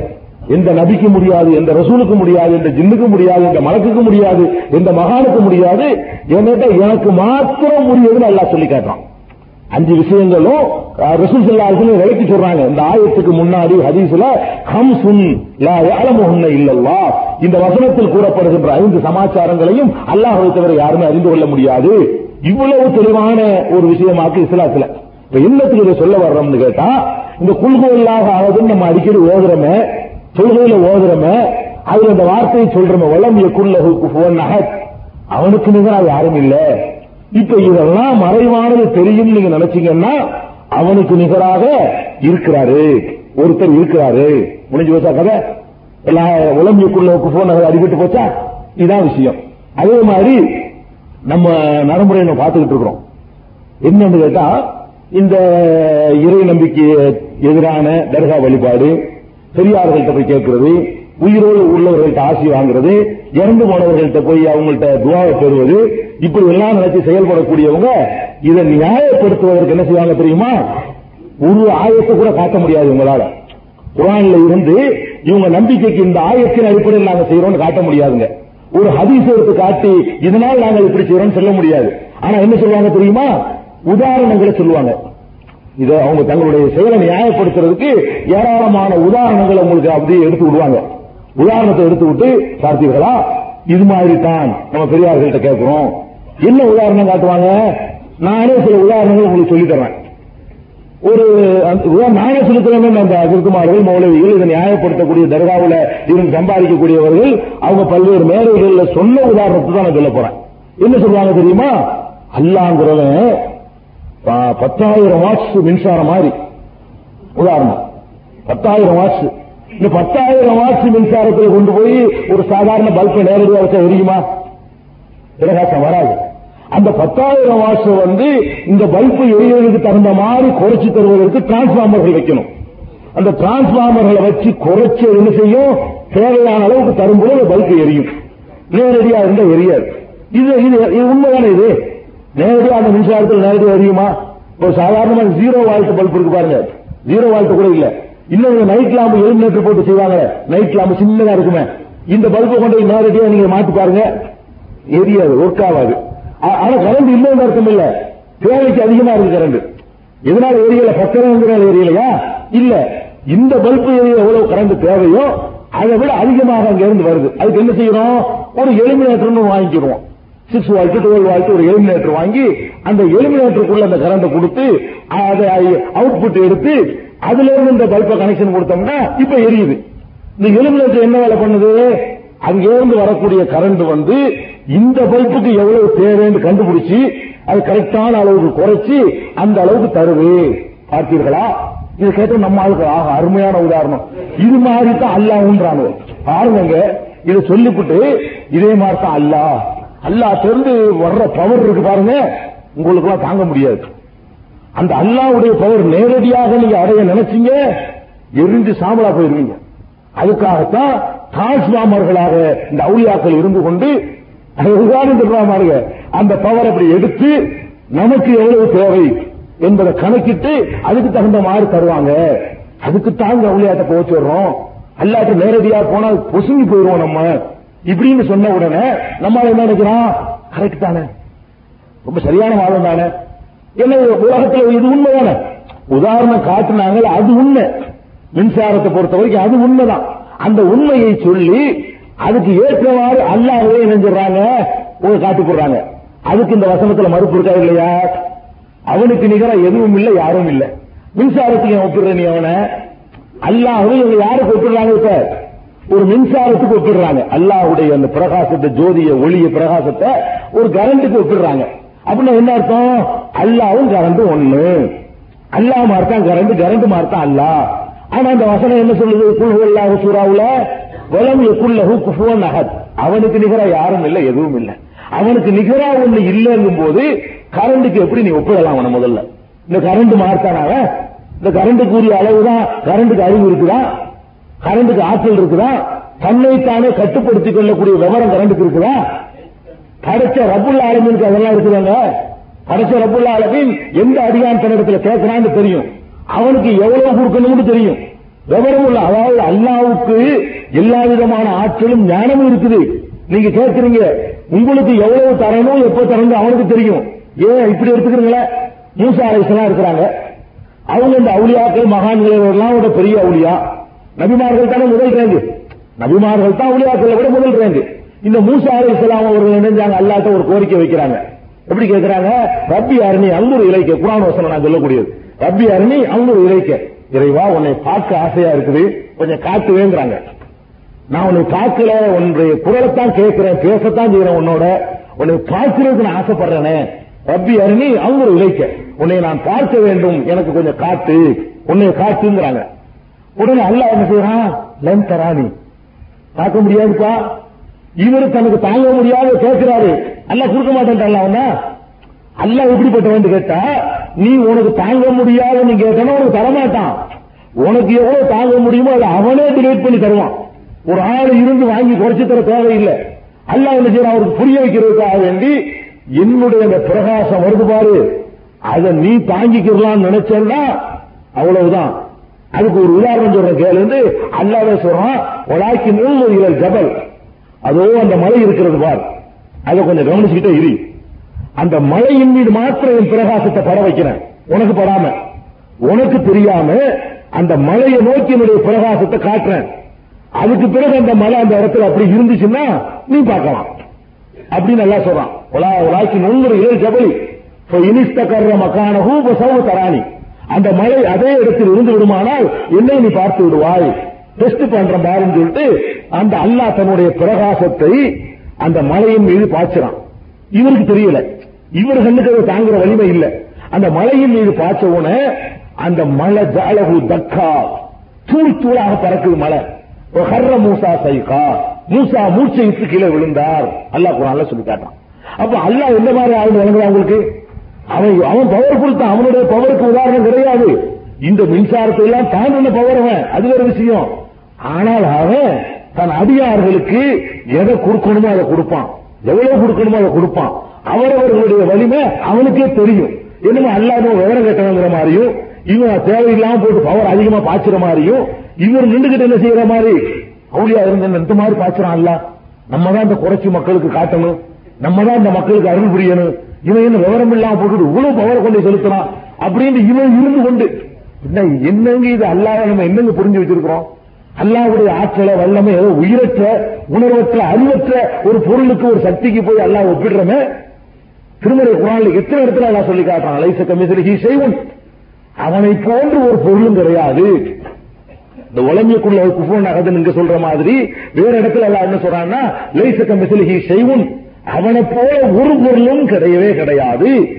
நம்ம அடிக்கடி ஓதுறமே யாசின்ல அதுல கூட அல்ல ஒரு இடத்துல சொல்லி காட்டுறான். ஒரு மசலம் நசிய ஹல்கா காலமை யுகையில் இல்லாம உயரமி இந்த மனிதன் இருக்கிறான ஒரு வரபலனா மசலன் எனக்கு போய் உதாரணம் காட்டுகிறான். அல்லாஹ் சொல்றான் நாம் படைச்ச படைப்பு அற்பத்தில் அற்பமா இருந்து கொண்டு எனக்கு உதாரணம் காட்டுகிறான். உன் அசிய ஹல்கா அவனை நான் படைத்திருக்கிறேன் என்பதை மறந்து விட்டான் இவன் என்னால படைக்கப்பட்டவன். நான் படைச்சவன். படைச்ச எனக்கு என்னால படைக்கப்பட்ட இவன் உதாரணம் காட்டுறான். அது மாறு கோழி மாறு குதிரை மாதிரி அது மாதிரி இது மாதிரி உதாரணம் காட்டுறான். ஜட்ஜி மாறி நீதிபதி மாதிரி வக்கீல் மாதிரி. இதெல்லாம் உதாரணம். தர்கா வழிபாட்டுக்கு நம்ம வச்சுக்கிற ஆதாரம் என்ன? ஜட்ஜி மாதிரியா? வக்கீல் மாதிரி வாழாடுவாங்க மின்சாரம் மாதிரி குறைச்சு தருவாங்க. இதோட ஒரு பொறுமை என்ன தெரியுமா? ஒரு எந்த எந்த வருஷம் அது? பரிமாறல் மாநாடு. எந்த வருஷம் அது? எண்பத்தி மூணு நினைக்கிறேன். எண்பத்தி ரெண்டு. ஆயிரத்தி தொள்ளாயிரத்தி எண்பத்தி ரெண்டாவது வருஷத்துல தஞ்சாவூர்ல வலிமார்கள் மாநாடுன்னு ஒரு மாநாடு போட்டாங்க. வலிமார்கள் மாநாடுன்னு பேர். வலிமார்கள் மாநாடு அந்த வலிமார்கள்லாம் கலந்துகிட்டது இல்ல நம்ம அசர்த்துமார்கள்லாம் கலந்து கொண்டு வலிமார்களுடைய சிறப்புகளை சொல்வதற்கு ஒரு மாநாடு போட்டாங்க. அந்த மாநாட்டில் வேலூர் பாக்கியாத்து சாலையாத்துல முதல்வராக இருக்கக்கூடிய சபீர் அலி என்ற ஒரு ஹசரத் வந்து பேசுறாரு. என்ன பேசுறாரு தெரியுமா? அல்லாட்ட கேட்காதீங்க. உங்களுக்கு கேட்க முடியாது. கேட்கிற தகுதி உங்களுக்கு இல்ல அப்படின்னு சொல்லிட்டு அதுக்கு ஆதாரம் காட்டினாரு. இன்னைக்கு பசுமரத்தாணி மாதிரி என் உள்ளத்துல பதிஞ்சிருக்கு அந்த ஆதாரம். நான் ஒரு ஆடியன்ஸா உட்கார்ந்து கேட்டுக்கிட்டு இருக்கிறேன். அந்த என்ன ஆதாரம் சொல்றாரு தெரியுமா? அடுப்பு இருக்குது. அடுப்புல தீ எரிஞ்சு கொண்டிருக்குது. இந்த தீயில இருந்து நம்ம ஒரு பலகாரம் சேர்த்து சாப்பிடணும். ஒரு தோசையோ ஒரு ஆப்பமோ ஏதோ ஒன்று செய்யணும். அப்ப அந்த மாவை எடுத்து நீங்க யாராவது நேரடியாக அடுப்பில் ஊற்றுவீர்களா அவர் கேட்கிறாரு. ஊத்த மாட்டோம் இருக்கிறார்கள்லாம். நான் அண்டாத்தின் மாவட்டத்தில் செய்வதா கேட்ட மாதிரி. கேட்டவுடனே மாட்டோம் சொல்லுவாங்கல்ல மக்கள்கிட்ட கேட்கிறாரு யாராவது நீங்கள் இந்த மாவை நேரடியாக நீங்கள் அந்த நெருப்பில் ஊத்துவீர்களா? ஊத்த மாட்டோம். ஊத்துனா என்ன ஆகும்? மாவு வீணா போயிடும் பதில் அங்க இருந்து. அப்ப என்ன செய்யணும்? இந்த நெருப்பினுடைய தேவையான அளவுக்கு தரக்கூடிய ஒரு தோசைக்கல் ஒரு சட்டி ஒரு பாத்திரம் அதுக்கு மேல வைக்கணும். அதுல கொண்டு ஊத்தணும் இப்ப. அந்த நெருப்பை வேண்டிய அளவுக்கு அந்த சக்தி வாங்கி அந்த பாத்திரம் வாங்கி அந்த அந்த ப- பதார்த்தத்தை உங்களுக்கு தயார் பண்ணி தருது. அந்த சக்தி தான் அவுளியாக்கள். அந்த நெருப்பு தான் அல்லா அப்படின்னு சொல்லிட்டு இந்த மாதிரி சொல் அதனாலதான் கேட்க வேணாங்கிறோம். உங்களுக்கு போனீங்கன்னா முடிஞ்சு போயிடணுன்றாங்க இதே சொன்னாரு. அப்ப கூட நான் ஒரு நோட்டீஸ் போட்டேன் அந்த நேரத்திலேயே. இதை கேட்டு வந்து ஒரு நாடகம் அரங்கேறியதுன்னு ஒரு பிரசுரம் ஒன்று போட்டேன். அதுல நான் கேட்டிருந்தேன் இந்த உதாரணம் காட்டுறீங்களே நெருப்பு தான் அல்லாங்கிறீங்க. இந்த சக்தி பாத்திரம் தான் அவுளியான்றீங்க. சரி வச்சுக்கிடுவோம் இந்த மாவை வந்து நேரடியாக நெருப்புல ஊத்துறோம்னு வைங்க. சக்தி இல்லாம. மாவு மாத்திரம் வீணா போகாதுங்க. நெருப்பு அணைஞ்சு போயிடும் அப்ப அல்லாட்ட நம்ம நேரடியாக கேட்டா அல்லா செத்து போயிடுவானா? அல்லாதான் நெருப்புட்டீங்க நான் ரோட்ஸ்ல கேட்டேன். என் உதாரணம் காட்டியில கொஞ்சமாவது பொருந்துதா? நெருப்புக்கு எல்லாம் உதாரணம் காட்டிய சரி. மாவு மாத்திரம் வீணா போகாதுல. அப்ப நெருப்புனால சேர்ந்து அணைஞ்சிரு அப்ப நம்ம நம்மள மாதிரி சாதாரண ஆளுக்கு எல்லாரும் நேரடியா கேட்டோம்னா நம்மளும் செத்து போய் எல்லாரும் செத்துருவானா ஏண்டா உதாரணம் காட்டுறது கூட ஒரு அறிவுபூர்வமா ஏதாவது காட்டக்கூடாதா? அப்படின்னு நம்ம அன்னைக்கே கேட்டோம். அப்ப இந்த மாதிரியான உதாரணங்களை சொல்றாங்களே இவங்களுக்கு பதில் தான் இந்த ஆயத்து. உலம் எக்குள்ளகு குஃபோன் அஹத். அல்லாஹ் பத்தி பேசுனீங்கன்னா அவனுக்கு நிகரா யாரும் கிடையாது. லா தௌரிபு இல்லாஹில் அம்சால். குரானுடைய வசனம். அல்லாஹுக்கு உதாரணங்கள் சொல்லாதீர்கள். அல்லாஹ் பத்தி பேசும்போது நீங்க கவனிங்க. இந்த தர்காவையெல்லாம் நியாயப்படுத்துறதுக்கு சில பேர் உங்கள்கிட்ட பேசுவாங்க. என்ன பேசுவாங்க தெரியுமா? மின்சாரத்தை சொல்லுவாங்க நெருப்பை சொல்லுவாங்க வக்கீலை சொல்லுவாங்க நீதிபதியை சொல்லுவாங்க. இது மாதிரி தான் அல்லான்னு சொல்லி ஆரம்பிச்சுவாங்க இது உதாரணம் வந்த உடனே தூக்கி இறைவனையை நீக்கி போடுங்க. ஏன்? அவனுக்கு நிகரா ஒண்ணும் இல்லைங்கும் போது ஏன்பா அவனை பத்தி பேசும்போது எதுக்கு வக்கீல் மாதிரி இருந்து ஒப்பிடுறீங்க? அவனை பத்தி பேசும்போது இதுக்கு நீதிபதி மாதிரி ஒரு மனுஷனோட ஒப்பிடுறீங்க? அந்த மாதிரி விஷயம் நம்ம? கேட்கணும். அப்ப இந்த உடம்புக்குள்ள குஃபோன் ஆகாது என்பதுல எவ்வளவு தத்துவம் அறிஞ்சிருக்குன்னு பாத்தீங்களா இன்னைக்கு இருக்கிற எல்லா நம்பிக்கையும் தகர்க்கிறதுக்கு முழு குரானை வச்சு தகர்க்க வேண்டியதில்லை. சுருதல் குரான் சும்மா சொல்லல பெருமானா செல்லாத செல்லும் குரானில் மூன்றில் ஒரு பகுதிந்தாங்களே இந்த சூறாவை இஹ்லாஸ் சூறாவை குல்ஹு அல்லாஹு சூறாவை ஒன் தேர்டுந்தாங்க இந்த குரானில் மூன்றில் ஒரு பகுதிக்கு சமமானது. மூன்றில் ஒரு பகுதி என்று சொன்னது அர்த்தத்தை வழங்குனா இந்த ஒரு வசனத்தை வச்சுக்கிட்டு எல்லா நம்பிக்கையும் தூக்கி போட்டு முடியும். வேற ஆயத்துல அவங்களுக்கு தெரிய வேண்டியதில்லை. டே வல இதுக்கு அர்த்தம் சொல்றான் வேண்டியது ஏதாவது ஒருத்தன் பேசினான்னு சொன்னா வளர்ந்தக்குள்ள குஃபுன்னு அதுக்கு அர்த்தம் என்ன? அவனுக்கு நிகரா யாரும் இல்ல. யாரும் இல்லையில அப்பயே அவனுக்கு நிகரா நெருப்ப காட்டுற? அவுத்து ஒரே வார்த்தையில் முடிஞ்சு வச்சா எவ்வளவு லேசாக்கி வச்சிருக்கான்னு பாருங்க அல்ல இந்த ஹக்கு நிலைநாட்டுறதுக்கு பாத்தியில ஒழிக்கிறதுக்கு நம்முடைய வழிமுறைகளை அல்ல எவ்வளவு அழகான முறையில லேசாக்கி வச்சிருக்கான்னு பாத்தீங்களா? இது ஒண்ணு. அவனுக்கு நிகரா யாரும் இல்லைன்றது. அதே மாதிரி இன்னொன்னு விளைவிக்கிறீங்க நமக்கு உசுறு இருக்கு. ஞானத்துக்கு போய் சொல்லியாச்சு. உங்களுக்கும் உயிர் இருக்குது அல்லாவுக்கு உயிர் இருக்கா இல்லையா? இருக்கு. அல்ல மூத்த போனவனா? உயிர் இருக்குது அல்லாவுக்கும் உசுறு இருக்குது. நமக்கும் உசுறு இருக்குது. ஆனா நம்முடைய உயிருக்கும் அல்லாவுடைய உயிருக்கும் வித்தியாசம் இருக்குது. என்ன வித்தியாசம்? அல்லாஹ் தன்னுடைய உயிருக்கு எப்படி இலக்கணம் சொல்றான்னா உங்களுக்கு எல்லாம் தெரியும் ஆயத்தில் குருசி. அதுல அல்லாஹ் சொல்லி காட்டான் அல்லாஹு லா இலாஹ இல்லாஹுவல் ஹய்யுல் அல்லாஹ் ரபுல்லா அவர்கள் எப்படிப்பட்டவன் சொன்னா அவனை தவிர யாரும் கிடையாது. அவன் அல் ஹையுல் கய்யூம் நிலையான உயிருள்ளவன். அல்லாஹ் உயிருள்ளவன் தான். அவனு நித்திய ஜீவன். அல்லாஹ் பொறுத்த வரைக்கும் ஹையும் கையும். வெறும் ஹையு இல்ல. ஹையும்னா உசுருள்ளவன். கையும்னா பர்மனன்ட் கையும்னா என்றென்றும் எப்போதுமே உயிரோடு இருக்கக்கூடிய தன்மை அவனுக்கு உரியது. நமக்கு உயிர் இருக்குது. ஆனா இதுக்கு என்ன லிமிட்டு அறுபது வருஷம் இல்லைன்னா ஐம்பது வருஷம் இல்லைன்னா பிறந்த உன அதிகமான நூத்தி இருபது வருஷம். நூத்தி இருபது வருஷம் தான் கிண்ணஸ்ல வரும். இதை தாண்டி ஒன்றும் கிடையாது. அப்ப நமக்கு உயிர் இருந்தாலும் கூட இந்த உயிருக்கு ஒரு குறிப்பிட்ட காலக்கெடு இருக்கு. அந்த காலக்கெடுவை தாண்டி நம்ம உயிர் இருக்காது. பர்மனண்டாக உயிரோடு இருக்கிறதுன்னு சொல்லி யாரையும் நம்ம சொல்ல முடியாது. இதான யதார்த்தமான நிலைப்பாடு. பெருமானார் ஸல்லல்லாஹு செல்லமுடைய கடைசி காலத்தை நீங்க எடுத்து பார்த்தாலே தெரியுமே. அவங்க வஃபாத் ஆகிடுறாங்க பெருமானார் ஸல்லல்லாஹு அலைஹி இறந்து போயிடுறாங்க. இறந்து போன உடனே சகாபாக்களுக்கு மத்தியில கருத்து வேறுபாடு உண்டாயிடுது. அடக்கம் கூட பண்ணல. மூணு நாள் அடக்கம் பண்ணாங்க. ஞாபகம் வச்சுக்கிறீங்க பெருமானார் ஸல்லல்லாஹு அலைஹி வஸல்லம் போய் அன்னைக்கு அடக்கம் செய்யல. மூணு நாள் வரைக்கும் அடக்கம் செய்யாம வச்சிருந்தாங்க. என்ன காரணம் தெரியுமா? அடக்கம் செய்யறாங்க. மூத்தா போனாங்கன்னு முடிவானதான் அடக்கம் செய்ய முடியும். சகாபாக்கள்கிட்ட சர்ச்சை வருது. ரசூல்லா மூத்த ஆகல. ஒரு சாரார் பெருங்கூட்டம் அதான் அதிகமா இருந்தாங்க. அந்த கூட்டத்தில் உமரில் இல்லாத மாதிரியான ஆட்கள்லாம் சேர்ந்துக்கிட்டாங்க. எந்த உமர்? இன்னல்லாஹல எந்த கோலாலி சாணி உமர். உமருடைய நாளில் அல்லாஹ் பேசுகிறான்னு சொன்னாங்க பெருமானார் சல்லா அலிசனம் அந்த உமர். உமர் ஒரு வழியில போனா சைத்தான் வேற ஒரு வழியில ஓடி போயிடுவான்னு சொன்னாங்க. அந்த உமரில் இல்லாத உள்பட ஒரு கூட்டத்தை திரட்டிக்கிட்டு ரசூல்லா எப்படி மூத்தா போவாங்க? ரசூல்லாவும் மூத்தா மூத்தாவர் நம்மள மாதிரி ஆளா? ரசூல் எல்லாம் மூத்தாக மாட்டாங்க. தூங்குறாங்க இப்ப எந்திரிச்சு வருவாங்க பார்த்துட்டே இருக்கீங்களேன் அப்படிங்கிறாங்க. அசாத்தா போய் கிடக்குறாங்க மூத்தா போன நல்லா தெரியுது. ஆனா என்ன சொல்றாங்க உமரில் இல்லாம ரசூல்லா மூத்தா போயிட்டாங்க. மூத்தா போக முடியாதுங்க. அல்லாவுடைய தூதர் மூத்தா போவாங்க. அப்படின்னு சொல்லி அவங்க சொல்லிக்கிட்டு இருக்கிறாங்க. சொல்றோடு நிக்கல. வாழை உருவிக்கிட்டு எவனாச்சும் ரசூல்லா மூத்தா போனதா சொன்னீங்க? தலையை சீவிடுவேன். இந்த வாளுக்கு இரையாக்கிடுவேங்கிறாங்க எல்லாம் நடுங்கி நிக்குது. ஒரு சின்ன கூட்டம். ரசூல்லா மூத்தா போகலன்னு சொல்லி நினைக்குது. மூத்தா போயிட்டாங்கன்னு. சொல்ல முடியல அவங்களால. ஏன்னா அவ்வளவு பெரிய கூட்டம் எடுத்து பேச முடியல? இப்படி தயங்கிட்டு நிக்கிறாங்க. ரசூசல்லாசலம் அபாத் ஆகிற நேரத்துல அபுபக்கர் சித்திக் ரலியல்லாஹு அவர்கள் ஊர்ல இல்ல. கேள்விப்பட்டு வர்றாங்க வேற வேகமா வர்றாங்க. வந்து ரசூசல்லாசலமோட உடல் கிடத்தப்பட்டிருக்கிற அந்த இடத்துல வந்து திபுத்த ஹையம மைய நெத்தில முத்தமிடுறாங்க. முத்தமிட்டு சொன்னாங்க திபுத்த ஹையம மையத்தா?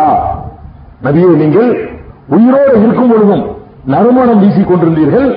மையத்தாக இருக்கும் பொழுதும் நறுமணம் வீசுகிறீர்கள். மூத்தா போட்டு அப்படி சொல்றாங்க சூசனமா. திபுத்த ஹையன் மையத்தா? மையத்துங்கிறாங்க. நீங்க ஹயாத்தா இருக்கும்போது மாசமாத்தா இருந்தீங்க. மௌத்தா போன நாரி போயிருவோம் நம்ம உடம்புலாம். நபிமார்கள் உடம்பு நாராது அந்த உடம்பு கிட்ட நின்று கொண்டு மௌத்தா போன பிறகு அதே வாசம் அதே மனமாக நீங்கள் இருக்கிறீர்கள் அப்படின்னு சொல்லி ரசூல் சல்லாசத்தை பேசுற மாதிரி மக்களுக்கு ஒரு சூசனமா சொல்றாங்க. ரே மௌத்தா போயிட்டாங்க விளைவிக்கன்னு சொல்லி. அதுக்கடுத்து மக்கள்கிட்ட வர்றாங்க. வந்து சொன்னாங்க மண்கான யாவது முகம்மதன் இன்ன முகமதன் கதுமா மண்கான யாபுதுல்லாக போவ ஹையுல்லா யமூத் சொன்னாங்க. சைகுல் புகாரியில முஸ்லீம்ல இன்னும் பல எல்லா ஹதீஸ் நூல்களையும் இந்த செய்தியை நீங்க பார்க்கலாம். இதுக்கு என்ன அர்த்தம்? தெரிந்து கொள்ளுங்கள். யாராவது முகம்மதை வணங்கக்கூடியவர்களாக இருந்தால் இப்படி சொல்ல மாட்டாங்க ஒரு காலத்திலையும். முகம்மது அப்படி வார்த்தை யூஸ் பண்ண மாட்டாங்க. அவங்க சித்தி அல்லாவுடைய தூதர் தான் சொல்லுவாங்க. இந்த நேரத்தில் சொல்றாங்க நேரத்தில் சொல்ல வேண்டிய நேரம். பேரை சொல்லி சொல்றாங்க பாருங்க. மண்கான யாவது முகம்மதன் உங்களில் யாராவது முகம்மதை வணங்கக்கூடியவர்களாக இருந்தால் இன்ன முகம்மதன் கதுமா தெரிந்து கொள்ளுங்கள் முகம்மது நிச்சயமாக இறந்து விட்டார் ஒமன்கான யாவதுல்லாக மூச் யாராவது அல்லாஹ் வணங்கக்கூடியவர் இருந்தால் சொல்லுங்கள் அவன் தான் சாகாமல் உயிரோடு இருக்கக்கூடியவன். சாகாம உயிரோடு இருக்கிறது அவனுடைய தன்மை. நீங்க முகமது சொல்லாசத்தை சாகாம உயிரோடு இருக்கிறாங்கன்னு சொன்னீங்கன்னா அவங்க நீங்க வணங்குறீங்கன்னு அர்த்தம். அவங்களுக்கு கடவுள் தன்மை கொடுக்குறீங்கன்னு அர்த்தம் அப்படின்னு சொல்லி மக்களுக்கு வந்து உணர்த்துறாங்க. உணர்த்தினவுடன் அணி அபுபக்கர் தலைமையில ஒரு அணி உமர் தலைமையில ஒரு அணி. அபுபக்கர் தலைமையில சின்ன அணி. ஆனா அபுபக்கர் அல்லாவோட போய் அழகாத்தான் அடையாளம் காட்டிட்டு போனாங்க. எந்த அளவுக்கு அடையாளம் காட்டினாங்க? உலகத்தில் உள்ள அத்தனை பேருடைய ஈமானை ஒரு தட்டுல வச்சு. தட்டுல வச்சு இருக்கிற சாமானிய ஈமான். புரிஞ்சுக்கிறதுக்காக சொல்றாங்க. உலகத்தில் உள்ள நம்ம எல்லாருடைய ஈமான். ரசூசல்லா செல்லம் காலத்துல இருந்து உலகம் அழிகிற காலம் வரைக்கும் எவ்வளவு பேர் வருவாங்க? அத்தனை பேருடைய ஈமானை இப்படி எடுத்து ஒரு தட்டுல வச்சு இந்த அபுபக்கருடைய ஈமான மாத்திரம் இன்னொரு தட்டுல வச்சா இதுதான் கனமா இருக்கும். அவ்வளவுக்கு உறுதியான நம்பிக்கை. எந்த கட்டத்திலும் இந்த நேரத்தில் கூட தடுமாறல இந்த மனுஷன். இந்த நேரத்தில் கூட எல்லாரும் அந்த சோகத்தில் அந்த அன்புல என்ன செய்யறதுன்னு தெரியாம தடுமாறி போயிட்டாங்க. அப்போ ஸ்டடி ஆள் பலவீனமான ஒரு உடலால ஒவ்வொரு ஒரு பத்து நாட்கள் இருந்துருவாரு அதான் அவருடைய உடல் பலம். இந்த உள்ளத்து வலிமை இருக்கு பாருங்க. அதுக்கு நிகரா ஒண்ணு சொல்லவே முடியாது. சொன்னா அவன் போய் சொல்றான். என்ன அல்லாவுடைய சொல்லிட்டு போயிட்டாங்கல்ல எல்லாருடைய ஈமானையும் ஒரு தட்டிலையும் அபுபக்கருடைய ஈமானுடைய ஈமான மாத்திரம் ஒரு தட்டிலையும் வச்சோம்னு சொன்னா அதான் கூடும். இந்த உம்மத்தில் அவருக்கு நிகர யாரும் கிடையாது. இந்த டோட்டல் மொத்த இந்த உம்மத்திலே பெருமானார் செல்லாசனுடைய உம்மத்திலேயே அபுபக்கர் சித்திக் ரலியல்லாஹனுக்கு நிகராக ஒருவேளை நம்ம சொல்ல முடியாது. சொன்னா அந்த ஹரிசை மறுக்கிறோம். ரசூல் சொல்லாசத்தை நம்ம நம்பலன்னு அர்த்தம். அப்ப அப்படிப்பட்ட ரசூல் அபுபக்கர் சித்திக்கு மட்டும் தனியா நிக்கிறாங்க. சின்ன கூட்டம். தெரிஞ்சது அந்த பக்கம். உடனே என்ன செய்யறாங்க தன்னுடைய கூற்றுக்கு ஆதாரமாக குரான் வசனத்தை எடுத்து போடுறாங்க. இன்னக்கு மையத்தூன் இன்னகும் மையத்தூன். அல்லாஹ் குரான்ல சொல்றான். இது என்ன அர்த்தம்? நபியே நீரும் இறந்து போகக்கூடியவர் தான் இந்த மக்களும் இறந்து போகக்கூடியவர்கள் தான் குரான்ல எல்லாம் முக்கியம் சொல்லிவிட்டான். அந்த வசனத்தை இவங்க மறந்துட்டாங்க அந்த உணர்ச்சியில. உணர்ச்சி வசப்படும் பொழுது நிதானமா சிந்திக்கக்கூடியவர்களும் கூட நிதானம் வளர்ந்துருவாங்க அல்லாவுடைய தூதர் இறந்திருக்கும் பொழுது அவங்க தாய் தந்தையோடு நேசித்தாங்க சகாபாக்களை பொறுத்த வரைக்கும் அவங்க தாய் தந்தை புள்ள உலகத்தில் உள்ள எல்லாத்தையும் விடவும் பெருமானார் செல்லா அலிசலத்தின் நேசம் இருந்த காரணத்தினால அவங்களால தாங்கிக்க முடியல. ரசூல்லா இறந்துட்டாங்கன்னு மூளை வேலை செய்யல. அன்புதான் இருக்குது அறிவு ஒர்க் ஆக மாட்டேங்குது. அப்பதான் அபுபக்கர் சித்திக்கு குரானுடைய வசனத்தை எடுத்து காட்டுறாங்க. அதே மாதிரி இன்னொரு வசனத்தை எடுத்து காட்டுறாங்க. உமா முகமது இல்லா ரசூல். முகமது அல்லாவுடைய தூதர் தான் கது மின் கபில் இருசுல் அவருக்கு முன்னால் எத்தனையோ தூதர்கள் போய்விட்டார்கள். தூதர்னா போகக்கூடாதுன்னா ஒருத்தர் போயிருக்க கூடாது எல்லா தூதர்களும் போயிட்டாங்க. அவையும் மாத்த குத்தில. இந்த முகமது இறந்து விட்டால் கொல்லப்பட்டு விட்டால் இன்கலப்பட்டு மேல ஆக்காதிக்கும். அந்த வழியை நீங்கள் திரும்பி விடுவீர்களா? முகமது மௌத்தா போனவனே பழைய வழிக்கு திரும்பி போயிடுறதா? அப்படின்னு ஒரு இடத்துல எல்லாம் கேட்கிறான் குரான்ல. ஹயாத்தா இருக்கும்போது ரசூல் சல்லாசன் உயிரோடு இருக்கும்போது உகது போர்க்களத்தில் இந்த ஆயத்து திறந்தது. அந்த சம்பவத்துக்குன்னா விரிவா போயிடும் எந்த சந்தர்ப்பத்தில் இறங்கின செய்கிறது அப்ப இந்த வசனம் தூக்கி போடுறாங்க. உடனே கையில் இருந்த வாழ்க்கையில உழுவுது. உமரலானுக்கு அன்னைக்கு தான் அந்த வசனம் இறங்கின மாதிரி யாபத்துக்கு வருது. கொஞ்ச நேரத்தில் உணர்ச்சி வசப்பட்டு தடுமாறி போயிட்டேன். இந்த ஆயத்தை எடுத்து போடணும் அப்படி எல்லாம் உடனே சரண்டர். எல்லாம் முடிவுக்கு வந்துட்டாங்க. இது எதுக்கு சொல்றேன்னு கேட்டா அல்லாஹ் ஒருத்தன் தானங்க என்றென்றும் உயிரோட இருக்கிறவன். இன்னைக்கு என்ன செய்யறோம்? அவுளியாக்கள்ங்கிறவங்க மகான்கிறவங்க மூத்தா போனாங்க நல்லா நமக்கு தெரியுது. மூத்தா போனதுனாலதான் கொண்டு அடக்கமும் பண்ணணும் அதுல எந்த டவுட்டும் கிடையாது. உசுரோட இருக்கிறால அடக்கம் பண்ண முடியாது. கிரிமினல் கூட்டுறாது மூத்தா போனதை தெரிஞ்சுக்கிட்டு தான் கொண்டு அடக்கமும் பண்ணி வச்சிருக்கிறோம். அதுக்கு பிறகு உசுரோடு இருக்கிறாங்க உசுரோடு இருக்கிறாங்கன்னா என்ன அர்த்தம் அது? பர்மனன்ட் உயிரா? அல்லாம நித்திய ஜீவனா? மூச்சுட்டு ஒன்று கிடையாது அப்ப உங்களுக்கு. அப்ப சில ஆயத்து சொல்லுவாங்க அல்லாவுடைய பாதையில கொல்லப்பட்டவர்களை இறந்தவர்கள் என்று சொல்லாதவர்கள் உயிரோடு இருக்கிறார்கள் ஒரு ஆயத்து எதுக்கு ஆச்சுருவாங்க உடனே. அதுக்கு அர்த்தமா? ஏன் பாதி ஆயத்தை அவங்க மறைச்சு சொல்றாங்க? அந்த ஆயத்தை முழுசாவாச்சும் எல்லாருக்கும் வழங்கி போயிடும் உலாத்த தக்கூரலிமை யுக்தல் வீச பிரில்லா எம்மா அல்லாவுடைய பாதையில கொல்லப்பட்டவர்களை இறந்தவர்கள் என்று சொல்லாதீர்கள். பல ஐயாவும் இந்த ரபிகம் இறைவன் புறத்தில் உயிரோடு இருக்கிறார்கள். உங்க புறத்தில் இல்லை. இந்த ரப்பிகுமை விட்டுருவாங்க. வல்ல ஐயாவோடு நிறுத்திக்கிறாங்க பாதி ஆயத்து. உயிரோடு இருக்கிறாங்கன்னா உங்க பார்வையில இல்ல. உங்க கருத்து பிரகாரம் இல்ல. நீங்க விளங்கி வச்சிருக்கிற அர்த்த பிரகாரம் இல்ல. ரப்பிடத்தில் உயிரோடு இருக்கிறாங்க. இருந்த குரும் அவனால் உணவளிக்கப்படுகிறார்கள். வேற ஒரு உலகத்தில் வேற மாதிரியான உயிர் கொடுக்கப்பட்டிருக்கிறார்களே தவிர நீங்க கூப்பிட்டா பதிலளிக்கிற உயிர் இல்ல. உங்களுடைய தேவைகளை நிறைவேற்ற உயிர் இல்ல. உங்களுக்கு நீங்க கொடுக்கறத வாங்கிக்கிற உயிர் இல்ல. உங்களுக்கு எதையும் தரக்கூடிய உயிர் இல்ல. இந்த உலகத்தோட எல்லா விதமான தொடர்புகளும் அறுந்து போகக்கூடிய அளவுல தான் மூச்சுக்கு அர்த்தம். இதாமாத்தல் இன்சான் இன்கத்தான் அமலு ஒரு மனிதன் மூச்சுட்டான் மூத்தாயிட்டான்னு சொன்னா அவனுடைய அமல் முடிஞ்சு போச்சு. செயல்பாடு முடிஞ்சிருச்சு. ஹதீஸ். மூத்துக்கு அர்த்தமே என்ன? இந்த உலகத்தில் அவர்களுக்கு செயல்பட முடியாது. உயிரோடு இருக்கிறாங்க நாங்க ஒத்துக்கிறோம். என்ன உயிர் அது? அல்லாவுக்கு அவனுக்கு மத்தியில் உள்ள அவருக்கு மத்தியில் உள்ள கனெக்ஷன் அங்க உயிரோடு இருக்கிறாங்க. அவங்களுக்கு வேண்டிய பாக்கியத்தினா கபூர்ல கொடுக்கலாம் அப்படி இன்பத்துல லைட் போய் தூங்கி கொண்டிருக்கிறார்கள். இப்படி எல்லாம் ஏராளமான ஹதீஸ்களை நம்ம பார்க்கிறோம். அப்ப இதெல்லாம் எதுக்கு நம்ம சொல்றோம்னு கேட்டா அல்லாவுக்கு நிகரா யாரும் இல்லைங்கிறத ஒவ்வொரு பண்பா ரெண்டு மூணு நிமிஷம் இதையே சொல்லிட்டு இருக்கா ஒரு மாசத்துக்கு ஏன் வச்சுக்கிறேன் இந்த உலமைக்குள்ள நோண்டு எடுத்துக்கிட்டு அல்லாவுடைய ஒவ்வொரு பண்பாக ரிசுக்களிக்கிற பண்பு படைக்கிற பண்பு நோய் நீர்க்கு நீக்கிற பண்பு அடக்கி ஆளக்கூடிய பண்பு இப்படி எத்தனையோ பண்பு அல்லாவுக்கு தொண்ணூத்தி ஒன்பது திருநாமங்கள் இருக்கு. அல்லாஹ் ரஹ்மான் ரஹீமு ஜப்பாரு ரஸாக்கு வஹாபு அப்படின்னு சொல்லி ஏராளமான பண்புகளை வந்து திருமலை குரான்ல அல்லாஹ் சொல்லி காட்டுறான். அத்தனை பண்புகளையும் நம்ம அல்லாவுக்கு நிகர வேற கருதிக்கிட்டு இருக்கிறோம். ரெண்டு மூணு பண்பை நான் உதாரணத்துக்கு சொல்லியிருக்கிறேன். நிரந்தரமான உயிர் மறைவான விஷயங்கள் அறிந்து கொள்ளக்கூடியது அளவற்ற அருளாளன் நிகரற்ற அன்பு நேற்று சொன்னேன். இந்த மாதிரி எத்தனையோ பண்புகளை நம்ம என்ன செய்யறோம்னு கேட்டா இவங்களை சமமாக கருதிக்கிட்டு இருக்கிறோம். அதனால இந்த இறைவன் ஒருத்தன்ட்ட மாத்திரம் தான் கேட்கணும் அதுக்காக இந்த மகான்களை கேவலப்படுத்தணும் அர்த்தம் கிடையாது. அவங்கள எல்லாம் நல்லா வச்சிருப்பான். நல்லவர்களா இருந்தாங்கன்னு சொன்னா அவங்களுக்குரிய தரஜாவை கொடுப்பான். நம்ம இருக்கிறோம் அவங்கள திட்டோங்கிறாங்க திட்டலாமா அப்படி? மார்க்கத்தில் அனுமதி இருக்கா? சிபாபுல் முஸ்லீம் சிஸ்குன் கித்தாளர்கள் குஃபுரும் ஒரு முஸ்லீமை திட்டுறது பாவம் சொல்றது குஃபுருன்ட்டாங்க பெருமானார் சொல்லாசலம் அப்ப நான் சொல்ற அளவுக்கு நம்ம திட்டுவோமா? அவங்க அவங்களை திட்டலாம் இங்கதான் திட்டுறது. அல்லாட்ட கேட்கறது அவங்களுக்கு கேட்காதீங்க. அவங்களதான் துவா செய்யுங்க அவங்களுக்கு உரிய பரிசு அவங்க அடைஞ்சிக்குவாங்க லஹாமா கசபத் அலைஹா மக்தசபத் அவங்க செஞ்ச நன்மை அவங்களுக்கு அவங்க செஞ்ச தீமை அவங்களுக்கு. ஒலா துசாலும் அம்மா காணும் யாமரும் அவங்க செஞ்சதை பத்தி அல்ல அவங்கள்ட்ட கேட்க மாட்டான். நீங்க செஞ்சதை பத்தி அவங்கள்ட்ட எல்லாம் கேட்க மாட்டான். குல்லும் ரீம் துமா கசப ரஹீம். ஒவ்வொரு மனிதனும் தான் செய்வதற்கு பொறுப்பாளி. எல்லாம் குரானத்தை சொன்னதெல்லாம். கதைய கற்பனை இல்ல நம்முடைய சொந்த அபிப்பிராயம் கிடையாது. அப்ப இந்த ஒரு அம்சத்தை நாம புரிந்து கொள்ளணும். இந்த உலகத்துக்குள்ள குஃபோன் ஆகுதுங்கிறது நீங்க டெவலப் பண்ணிக்கலாம். நான் வீடியோ சொல்லிக்கிட்டு இருந்தா வேற வேற சூறாக்களுக்கெல்லாம் போகணும். நாளைக்கு தப்பத்தி ஏதா அபியில் அகப்புங்கிற சூரத்தில் அகப்புங்கிற அத்தியாயத்தினுடைய விளக்கத்தை நம்ம இன்ஷால்லா நாளைக்கு பார்க்க இருக்கிறோம். இன்றைக்கு உள்ள விஷயம் என்னன்னு கேட்டா இந்த சூரத்தில் இஹ்லாஸ் என்ற இந்த சூறாவை விளங்கி உணர்ந்து கொண்டால் ஏகத்துவ கொள்கையில் அவ்வளவு உறுதியாக மழையே பெயர்ந்தாலும் நம்ம மாறவே மாட்டோம். அவ்வளவு அழகான தத்துவங்களை இந்த ஒரு வசனத்துல சொல்றான். அர்த்தத்தை மட்டும் இன்னொருக்கா நினைவுபடுத்திக் கொண்டு முடித்துக் கொள்வோம். புல் நபியை நீங்கள் சொல்லுங்கள். ஹுவல்லாஹு அல்லாங்கிற ஒரே ஒருவன் தான். அல்லாஹு சமத். அல்லாங்கிற எந்த தேவையுமற்றவன் லம் எழுதவன் யாரையும் பெறவில்லை உலம் யூலது யாராலும் பெறப்படவும் இல்லை. உலங்குக்குள்ள ஹுக்குஃபோன் அகத் அவனுக்கு நிகராக யாரும் இல்லை எதுவும் இல்லை. இதான் சூரத்து இஹ்லாசுடைய பொருள். இந்த சூறாவை தொழுகையில ஓதும் போது